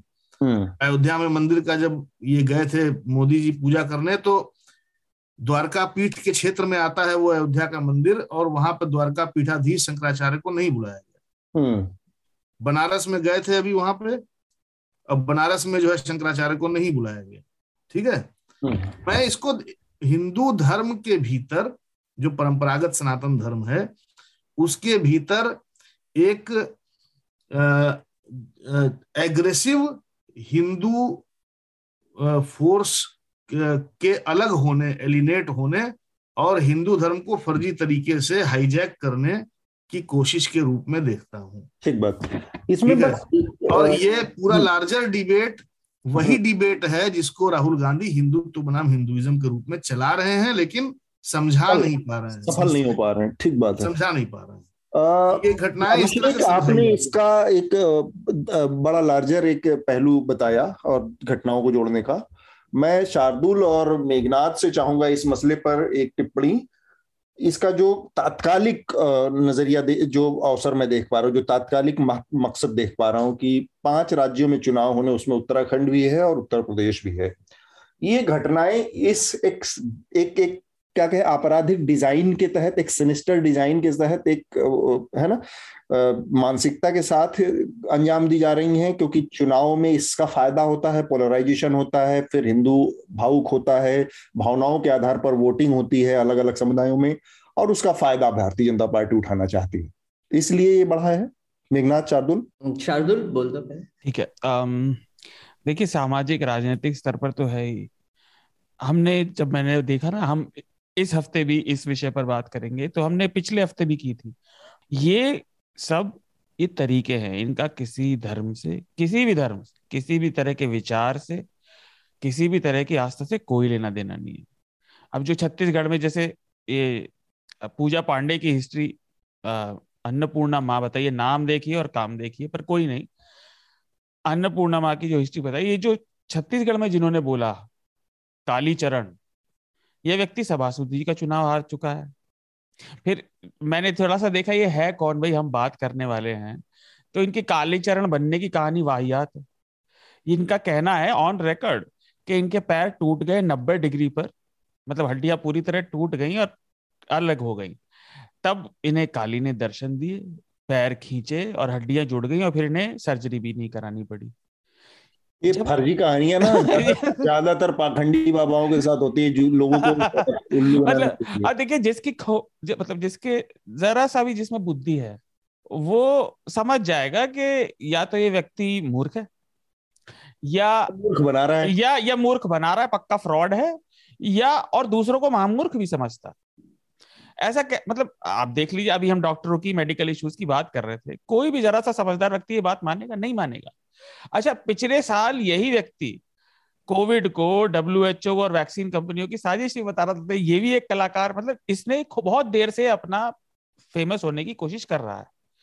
अब सीधी बात यह है, जैसा आपने कहा, राजनीतिक ज़मीन ये ढूंढ कर रहे हैं और तैयार करने की कोशिश कर रहे हैं, जैसे भी आप कहें। लेकिन इनके नज़र से भी मेरी, मेरा ये कहना है कि ये अपने प्रोफेशन में भी कच्चा लालच कर रहे हैं। जिस राजनीति के अंदर ये आना चाह रहे हैं, वहाँ भी इन चीज़ों के कुछ पाव नहीं है। क्योंकि उस गांधी विरोधी राजनीतिक विचार में भी ना, ये सबसे निम्न दर्जे की फ़सल है। इसका कुछ ज़्यादा भविष्य थोड़ी है। लेकिन ये एलिमेंट ऐसे है, अब ये एक प्रोफेशन बन गया है। और उसका कारण क्या है? कि पिछले तीन सालों से ये फ्रिंज बताए जाने वाली करेंसी है, ये बहुत अच्छे से चल रही है हर जगह लेजिस्लेशन में चल रही है, राजनीतिक स्कोर कर रही है। तो और भी लोग चाहेंगे ना कि भाई अंदर आना, ये भी एक एंट्री है। और इसमें एंट्री का क्राइटेरिया क्या है? थोड़ा सा एंटी सोशल जैसे आपने पिछले हफ़्ते कहा था। हम्म। तो ये आवाज़ हो रही है आप नहीं सुनना चाहते तो मत सुनिए इससे आपकी ज़िम्मेदारी नहीं खत्म होगी। और रही बात गांधी जी की तो उनकी भूमिका उनके विचार उनके विचारों पर जो मंथन हुए और उनके अपने विचारों के एज अ व्यक्ति गांधी के मूल में क्या था उसमें आप जो मर्ज़ी विचार रखें लेकिन मैं तो इसको ऐसा देखता हूँ बस कि आठवीं फेल आदमी एक गांधी जी को गाली ही दे सकता था उसने दे दिया। उसका आठवीं फेल से भी मतलब नहीं उसे कुछ वैसा भी उसने कुछ उसने भले ही शैक्षणिक योग्यता हासिल करी उसको वो ज्ञान नहीं है उसको व्यवहारिक ज्ञान भी नहीं है। ज्ञान क्योंकि आप किसी भी फिलोसफी में चले जाइए वो किसने सोची उस व्यक्ति के मन के विचार कहाँ पहुँचे कैसे आए इससे ज़्यादा ज़रूरी ये होता है कि उस विचार के कितने दूरगामी परिणाम थे। और अगर हम पेड़ की देखें तो उसकी परछाई कितनी गई उसकी शीतलता कितनी है? अभी किसान आंदोलन खत्म हुआ और इन सबको डंडेबाजों के पूरे जमूह को आखिरकार बैठना पड़ गया। तो गांधी को आज एक विचार के रूप में किसी सुरक्षा की ज़रूरत नहीं है। ठीक बात। और उनके इस तरह से अपशब्द अपमान करने वालों को बुराई करते अच्छा नहीं लगता मैं आपको सही बताता हूँ क्रोध भी आता है। लेकिन ठीक है ना कोई बात नहीं।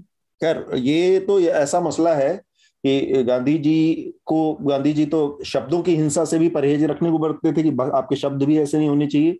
तो वो ध्यान में रख के कई बार आपको अपने क्रोध को, अपने गुस्से को भी जज्ब करना पड़ता है। वरना तो बहुत सारे मौके हैं, बहुत सारे अवसर हैं, जब लोग बहुत सारी चीज़ें कह सकते हैं।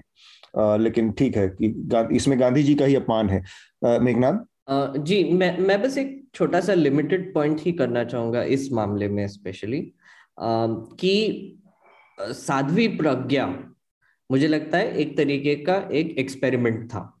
दो जो चुनाव हुए उसमें वो जीत कर आई। दो हज़ार उन्नीस तो, हाँ 2019 के चुनाव उसमें जीत कर आई। उसके पहले उन्होंने भी ऐसे ही काफ़ी आ, ऐसे बयान दिए थे बहुत प्रॉब्लमेटिक बयान दिए थे। और हुआ क्या? प्राइम मिनिस्टर ने कहा कि अरे मैं उनको दिल से कभी माफ़ नहीं करूँगा। राइट बस वही हुआ और कुछ हुआ नहीं। और उसके बाद लगता है वही सारी बातें कई बार कही। हाँ कई बार कही। और मुझे लगता है ये सब जो ये सब जो सो कॉल्ड साधु और स्वामी लोग जो खड़े हो रहे हैं जैसे शार्दुल ने एक नाम दिया तो मुझे लगता है ये सब भी वो साध्वी प्रज्ञा के लाइन पे जाने की कोशिश कर रहे हैं। हाँ। इनको भी टिकट चाहिए इनको भी उत्तर प्रदेश के असेंबली में बैठना है और उनको भी ये एक स्टैंप चाहिए कि हम कुछ भी कहेंगे हमारे साथ कुछ नहीं होने वाला है। हम हेट मॉन्गरिंग करेंगे हम एक जाति विशेष के खिलाफ बात करेंगे और हम वो क्वालिफिकेशन है। बिल्कुल क्वालिफिकेशन एग्जैक्ट का एक वो चल रहा है। तो ये ये एक ये मुझे लगता है कि ये अब बढ़ने वाला है। ये जो धर्म संसद जो ये ऑलरेडी बिठाए हैं ये मुझे लगता है इनको असली संसद में भी घुसने का है। तो। वो वो वही चालू है। मेघनाथ एक बात और समय का समथिंग समथिंग देखते हुए। मैं हाँ, आप समय का, को। समथिंग रोक, रोकना चाहता हूँ। अच्छा इस पे मेरा एक टिप्पणी केवल है। हाँ। हाँ। ये चूँकि आप लोग ये कह रहे हैं कि ये साधु चाहते हैं संसद में घुसना और टिकट टुकट है?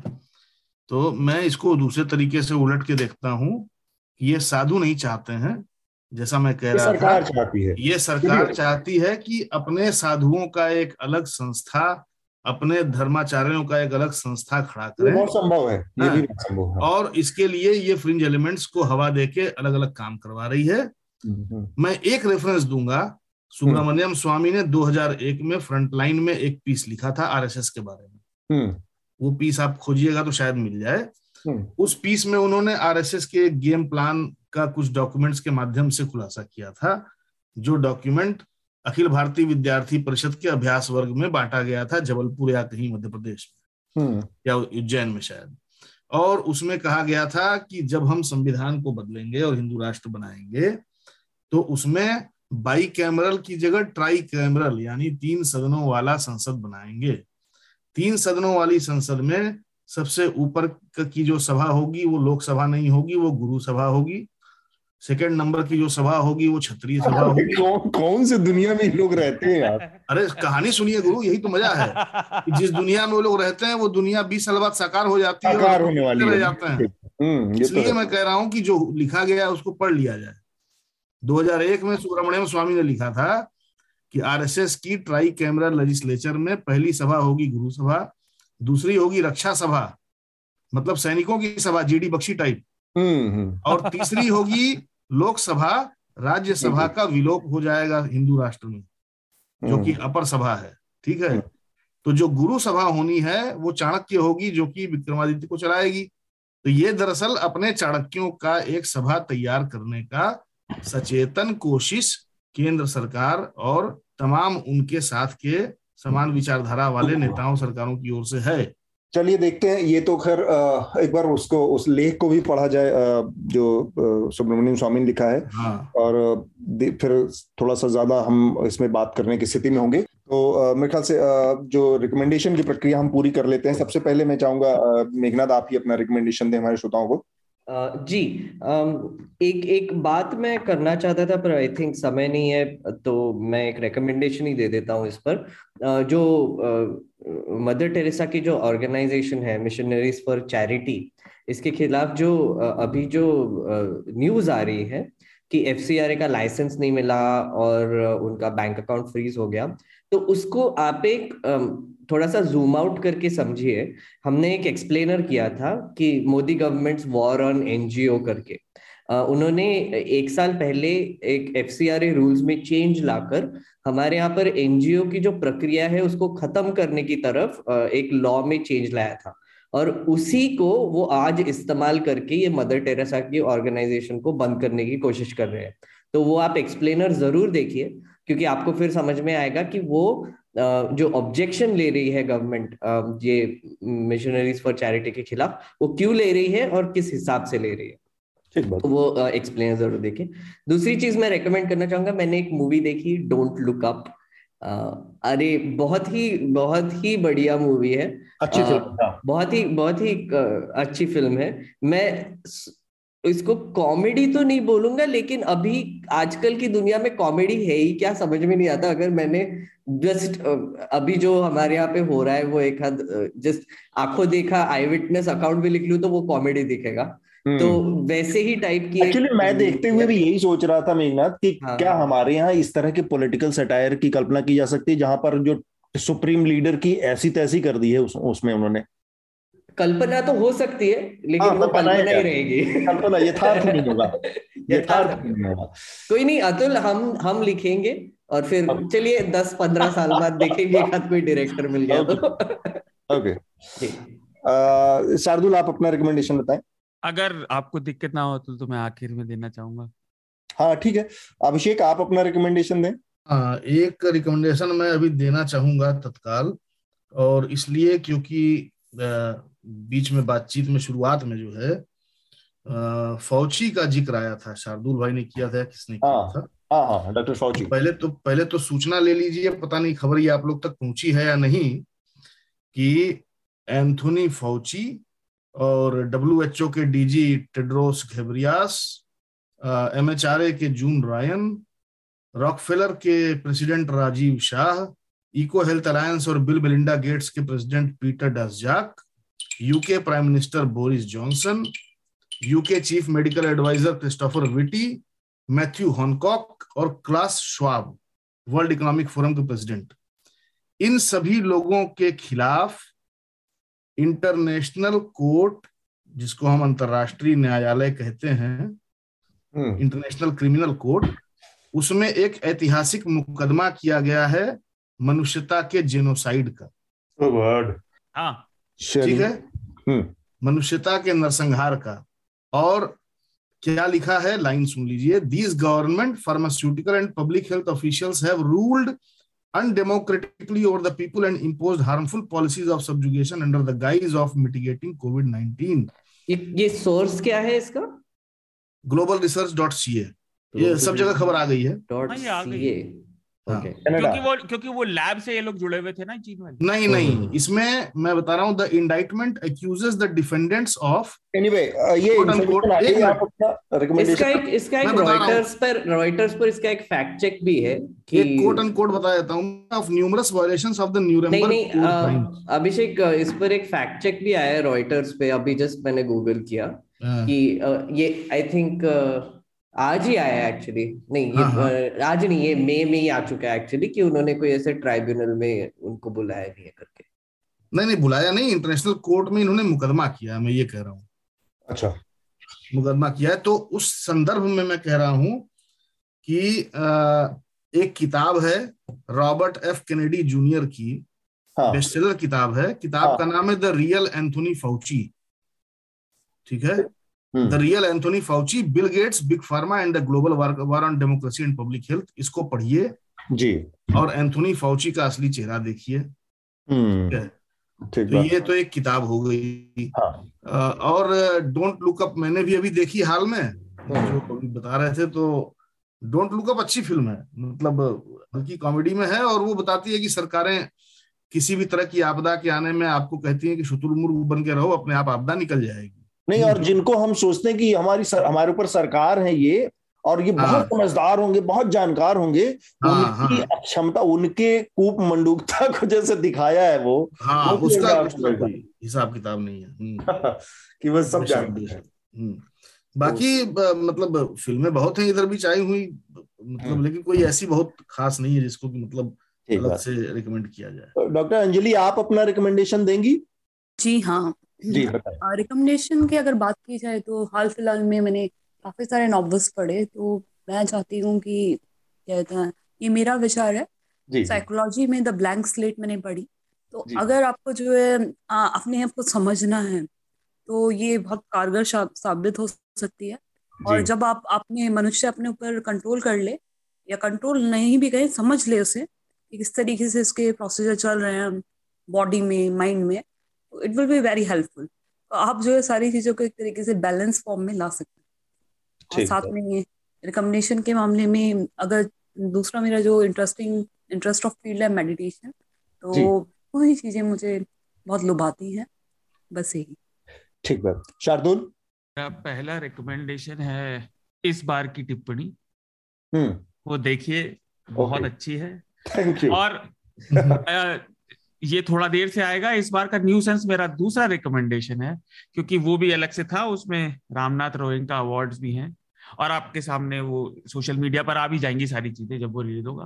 और हम्म। तीसरा कोई पढ़ने की चीज़ नहीं कुछ नहीं। मैं सबको एक न्यू ईयर विश भी देना चाहता हूँ क्योंकि जब आप ये सुनेंगे तो नया साल आने वाला होगा या आ जाएगा आ चुका होगा। तो रिकमेंडेशन भी समझ लीजिए अपील भी समझ लीजिए और नए साल की शुभकामना भी। ठीक बात। बीता हुआ साल ऐसा गया है जिसमें ऐसा कोई इंसान नहीं होगा जो किसी न किसी स्तर पर बुरे वक्त परेशानी से नहीं गुजरा। हम्म। तो जिन्हें बिल्कुल ध्रुव विरोधी भी माना जाएगा ना उनके लिए भी यही है कि आप कहीं भी रहते हो परिवार दोस्त मोहल्ले अपार्टमेंट गाँव शहर सबने प्रॉब्लम झेली है सबने त्रासदी देखी है। आप योगी जी के भक्त हो या घोर कम्युनिस्ट हो या आप किसी भी सामाजिक मूल्य बिलीव कर सकते हो हम सबने परेशानी उठाई और ओमनिक्रॉन आ रहा है उम्मीद है हालात फिर वैसे नहीं होंगे, लोग पुरानी गलतियों से सीखेंगे। तो सभी को, हमारे श्रोताओं को और अतुल जी को जो बहुत धैर्य से इस चर्चा का संचालन करते हैं और अद्वितीय व्यंगकार हैं मेघनाथ जिनसे हर बातचीत के बाद छोटा सा छोटा कॉन्वर्सेशन बहुत रोचक और नई जानकारी देता है। अभिषेक, जो हर बार हमें वैश्विक मामलों पे एक नया नज़रिया दिखाते हैं। डॉक्टर अंजलि जो अपने कीमती समय में से हमारे लिए समय निकाल कर जुड़ी और मेरी इमीडिएट फैमिली में डॉक्टर हैं तो मैं जानता हूँ पिछले एक दो साल से उन्होंने कितनी लंबी परेशानी उनके और उनके परिवार ने देखी होगी। हमारी प्रोड्यूसर लिपि जो चर्चा और हफ़्ता को अच्छा बनाने के लिए झगड़ा तक करती हैं, उमराव जो देर तक काम करते हैं और अश्विन जो सुबह से पोस्ट करेंगे सबको धन्यवाद। नए वर्ष की शुभकामनाएँ और सब्सक्राइबर्स जिन्हें पत्रकारिता के बारे में हम जो भी बातें करते हैं वो सारी पता है और वो हमें सपोर्ट करते हैं। फिर से ऐसा साल किसी के जीवन में ना आए औरों के मन की नहीं अपने मन की बात सुने आत्मा की बात सुने अपना ध्यान रखें सेफ़ रखें और न्यूज़ लॉन्ड्री को सब्सक्राइब करें। क्योंकि विज्ञापन के से जो मीडिया खड़ा होगा वो विज्ञापन देने वालों की बात करेगा जो आपके पैसे से खड़ा होगा वो आपकी बात करेगा। न्यूज़ तो... लॉन्ड्री को सब्सक्राइब करें और अब गर्व से कहें, मेरे खर्च पर आज़ाद हैं खबरें। हैप्पी न्यू ईयर नए साल की इतनी खूबसूरत बधाई के बाद फिर बहुत ज़्यादा नहीं, मैं जल्दी से अपना रिकमेंडेशन जो है वो जल्दी से दे देता हूँ, ताकि इसके बाद किसी का मूड खराब ना हो। तो मेरा रिकमेंडेशन दो तीन है। एक तो मैं एक यूट्यूब चैनल है रसियन फ़िल्मों का यूट्यूब चैनल है, मॉस फ़िल्म करके। तो मैं उसको रिकमेंड करना चाहूँगा। अगर उस पर बहुत अच्छी अच्छी वॉर मूवीज़ हैं Russian war movie second world war के टाइम की। तो इस लिहाज, इसलिए मैं उसको रिकमेंड करना चाह रहा हूँ, क्योंकि जो वर्ल्ड वॉर टू से रिलेटेड फ़िल्में हैं वो वो ज़्यादातर जितनी क्लासिक फ़िल्में हैं, उसको हमने वेस्ट के नज़रिए से यूएस और यूरोप के नज़रिए से देखा। जबकि व्यक्तिगत रूप से मेरा मानना है कि बाकी सबसे के मुकाबले रसिया ने कहीं ज़्यादा बड़ी अचीवमेंट सेकेंड वर्ल्ड वॉर के टाइम पे अचीव की थी और उसके जो योग, उसका जो योगदान है वो यूएस और बाकी लोगों से कहीं ज़्यादा था। ब्रिटेन को अगर छोड़ भी दें, ब्रिटेन चूँकि इमीडिएट उसमें था, लेकिन यूएस से बहुत ज़्यादा था। लेकिन बाद में उस कॉन्टेक्स्ट में जब कोल्ड वॉर और तमाम दूसरी चीज़ें छिड़ी तो उसमें अमेरिका ने अपने को फ्रंट रनर के तौर पर असर्ट किया, जबकि सेकेंड वर्ल्ड वॉर में जो अचीवमेंट और जो उपलब्धियाँ थी वो रसिया की वजह तो उस नज़रिए को समझने के लिए वो फ़िल्में देखनी चाहिए आपको। तो मोस्ट फ़िल्म नाम की एक का यूट्यूब चैनल है, जिस पर बहुत सारी वॉर फ़िल्में जो रशियन प्रोडक्शंस की हैं, वो उपलब्ध हैं तो वो देख सकते हैं आप। दूसरा मेरा अभी इंडियन एक्सप्रेस में प्रताप भानु मेहता का एक लेख आया है, मौजूदा चुनावी और राजनीतिक नज़रिए पर एक टिप्पणी है देर इज़ नो अल्टरनेटिव करके। वो पढ़ें। और तीसरा मेरा रिकमेंडेशन है हाल ही में फ़िल्म रिलीज़ हुई है 83 कपिल देव। हमारी पीढ़ी का सबसे बड़ा जो फ़िल्म सितारा था, उनमें से एक। और उनके अलावा सुनील गावस्कर को भी आप रख सकते हैं। तो उनकी बायोग्राफी उनकी फ़िल्म बनी है। और एटी थ्री खासकर बायोग्राफी नहीं है, वो बेसिकली उन्नीस सौ तिरासी में जो भारत ने पहला विश्व कप जीता, उसकी कहानी है। तो ये फ़िल्म देखें कपिल देव को जानने, समझने के लिए, क्योंकि उस पीढ़ी में अगर आपका इंटरेस्ट है और क्रिकेट में इंटरेस्ट है तो ये फ़िल्म मैं रिकमेंड करूँगा। बहुत अच्छी बनी है। रणवीर सिंह ने अद्भुत काम किया है कपिल देव के रूप में। ये तीनों मेरे रिकमेंडेशन थे। ये साल की आखिरी टिप्पणी है, आप लोगों तक पहुँच रही है। हैप्पी न्यू ईयर बहुत सारी बातें शार्दुल ने कह दी, मेघनाथ ने कह दी, अभिषेक ने कही, डॉक्टर अंजलि ने कही। आप सब लोगों का बहुत बहुत शुक्रिया हैप्पी धन्यवाद। सबको thank you happy new year ध्यान रखें happy new year Newslaundry के सभी पॉडकास्ट ट्विटर आई और दूसरे पॉडकास्ट प्लेटफॉर्म पे उपलब्ध हैं। खबरों को विज्ञापन के दबाव से आज़ाद रखें। न्यूज़ लॉन्ड्री को सब्सक्राइब करें।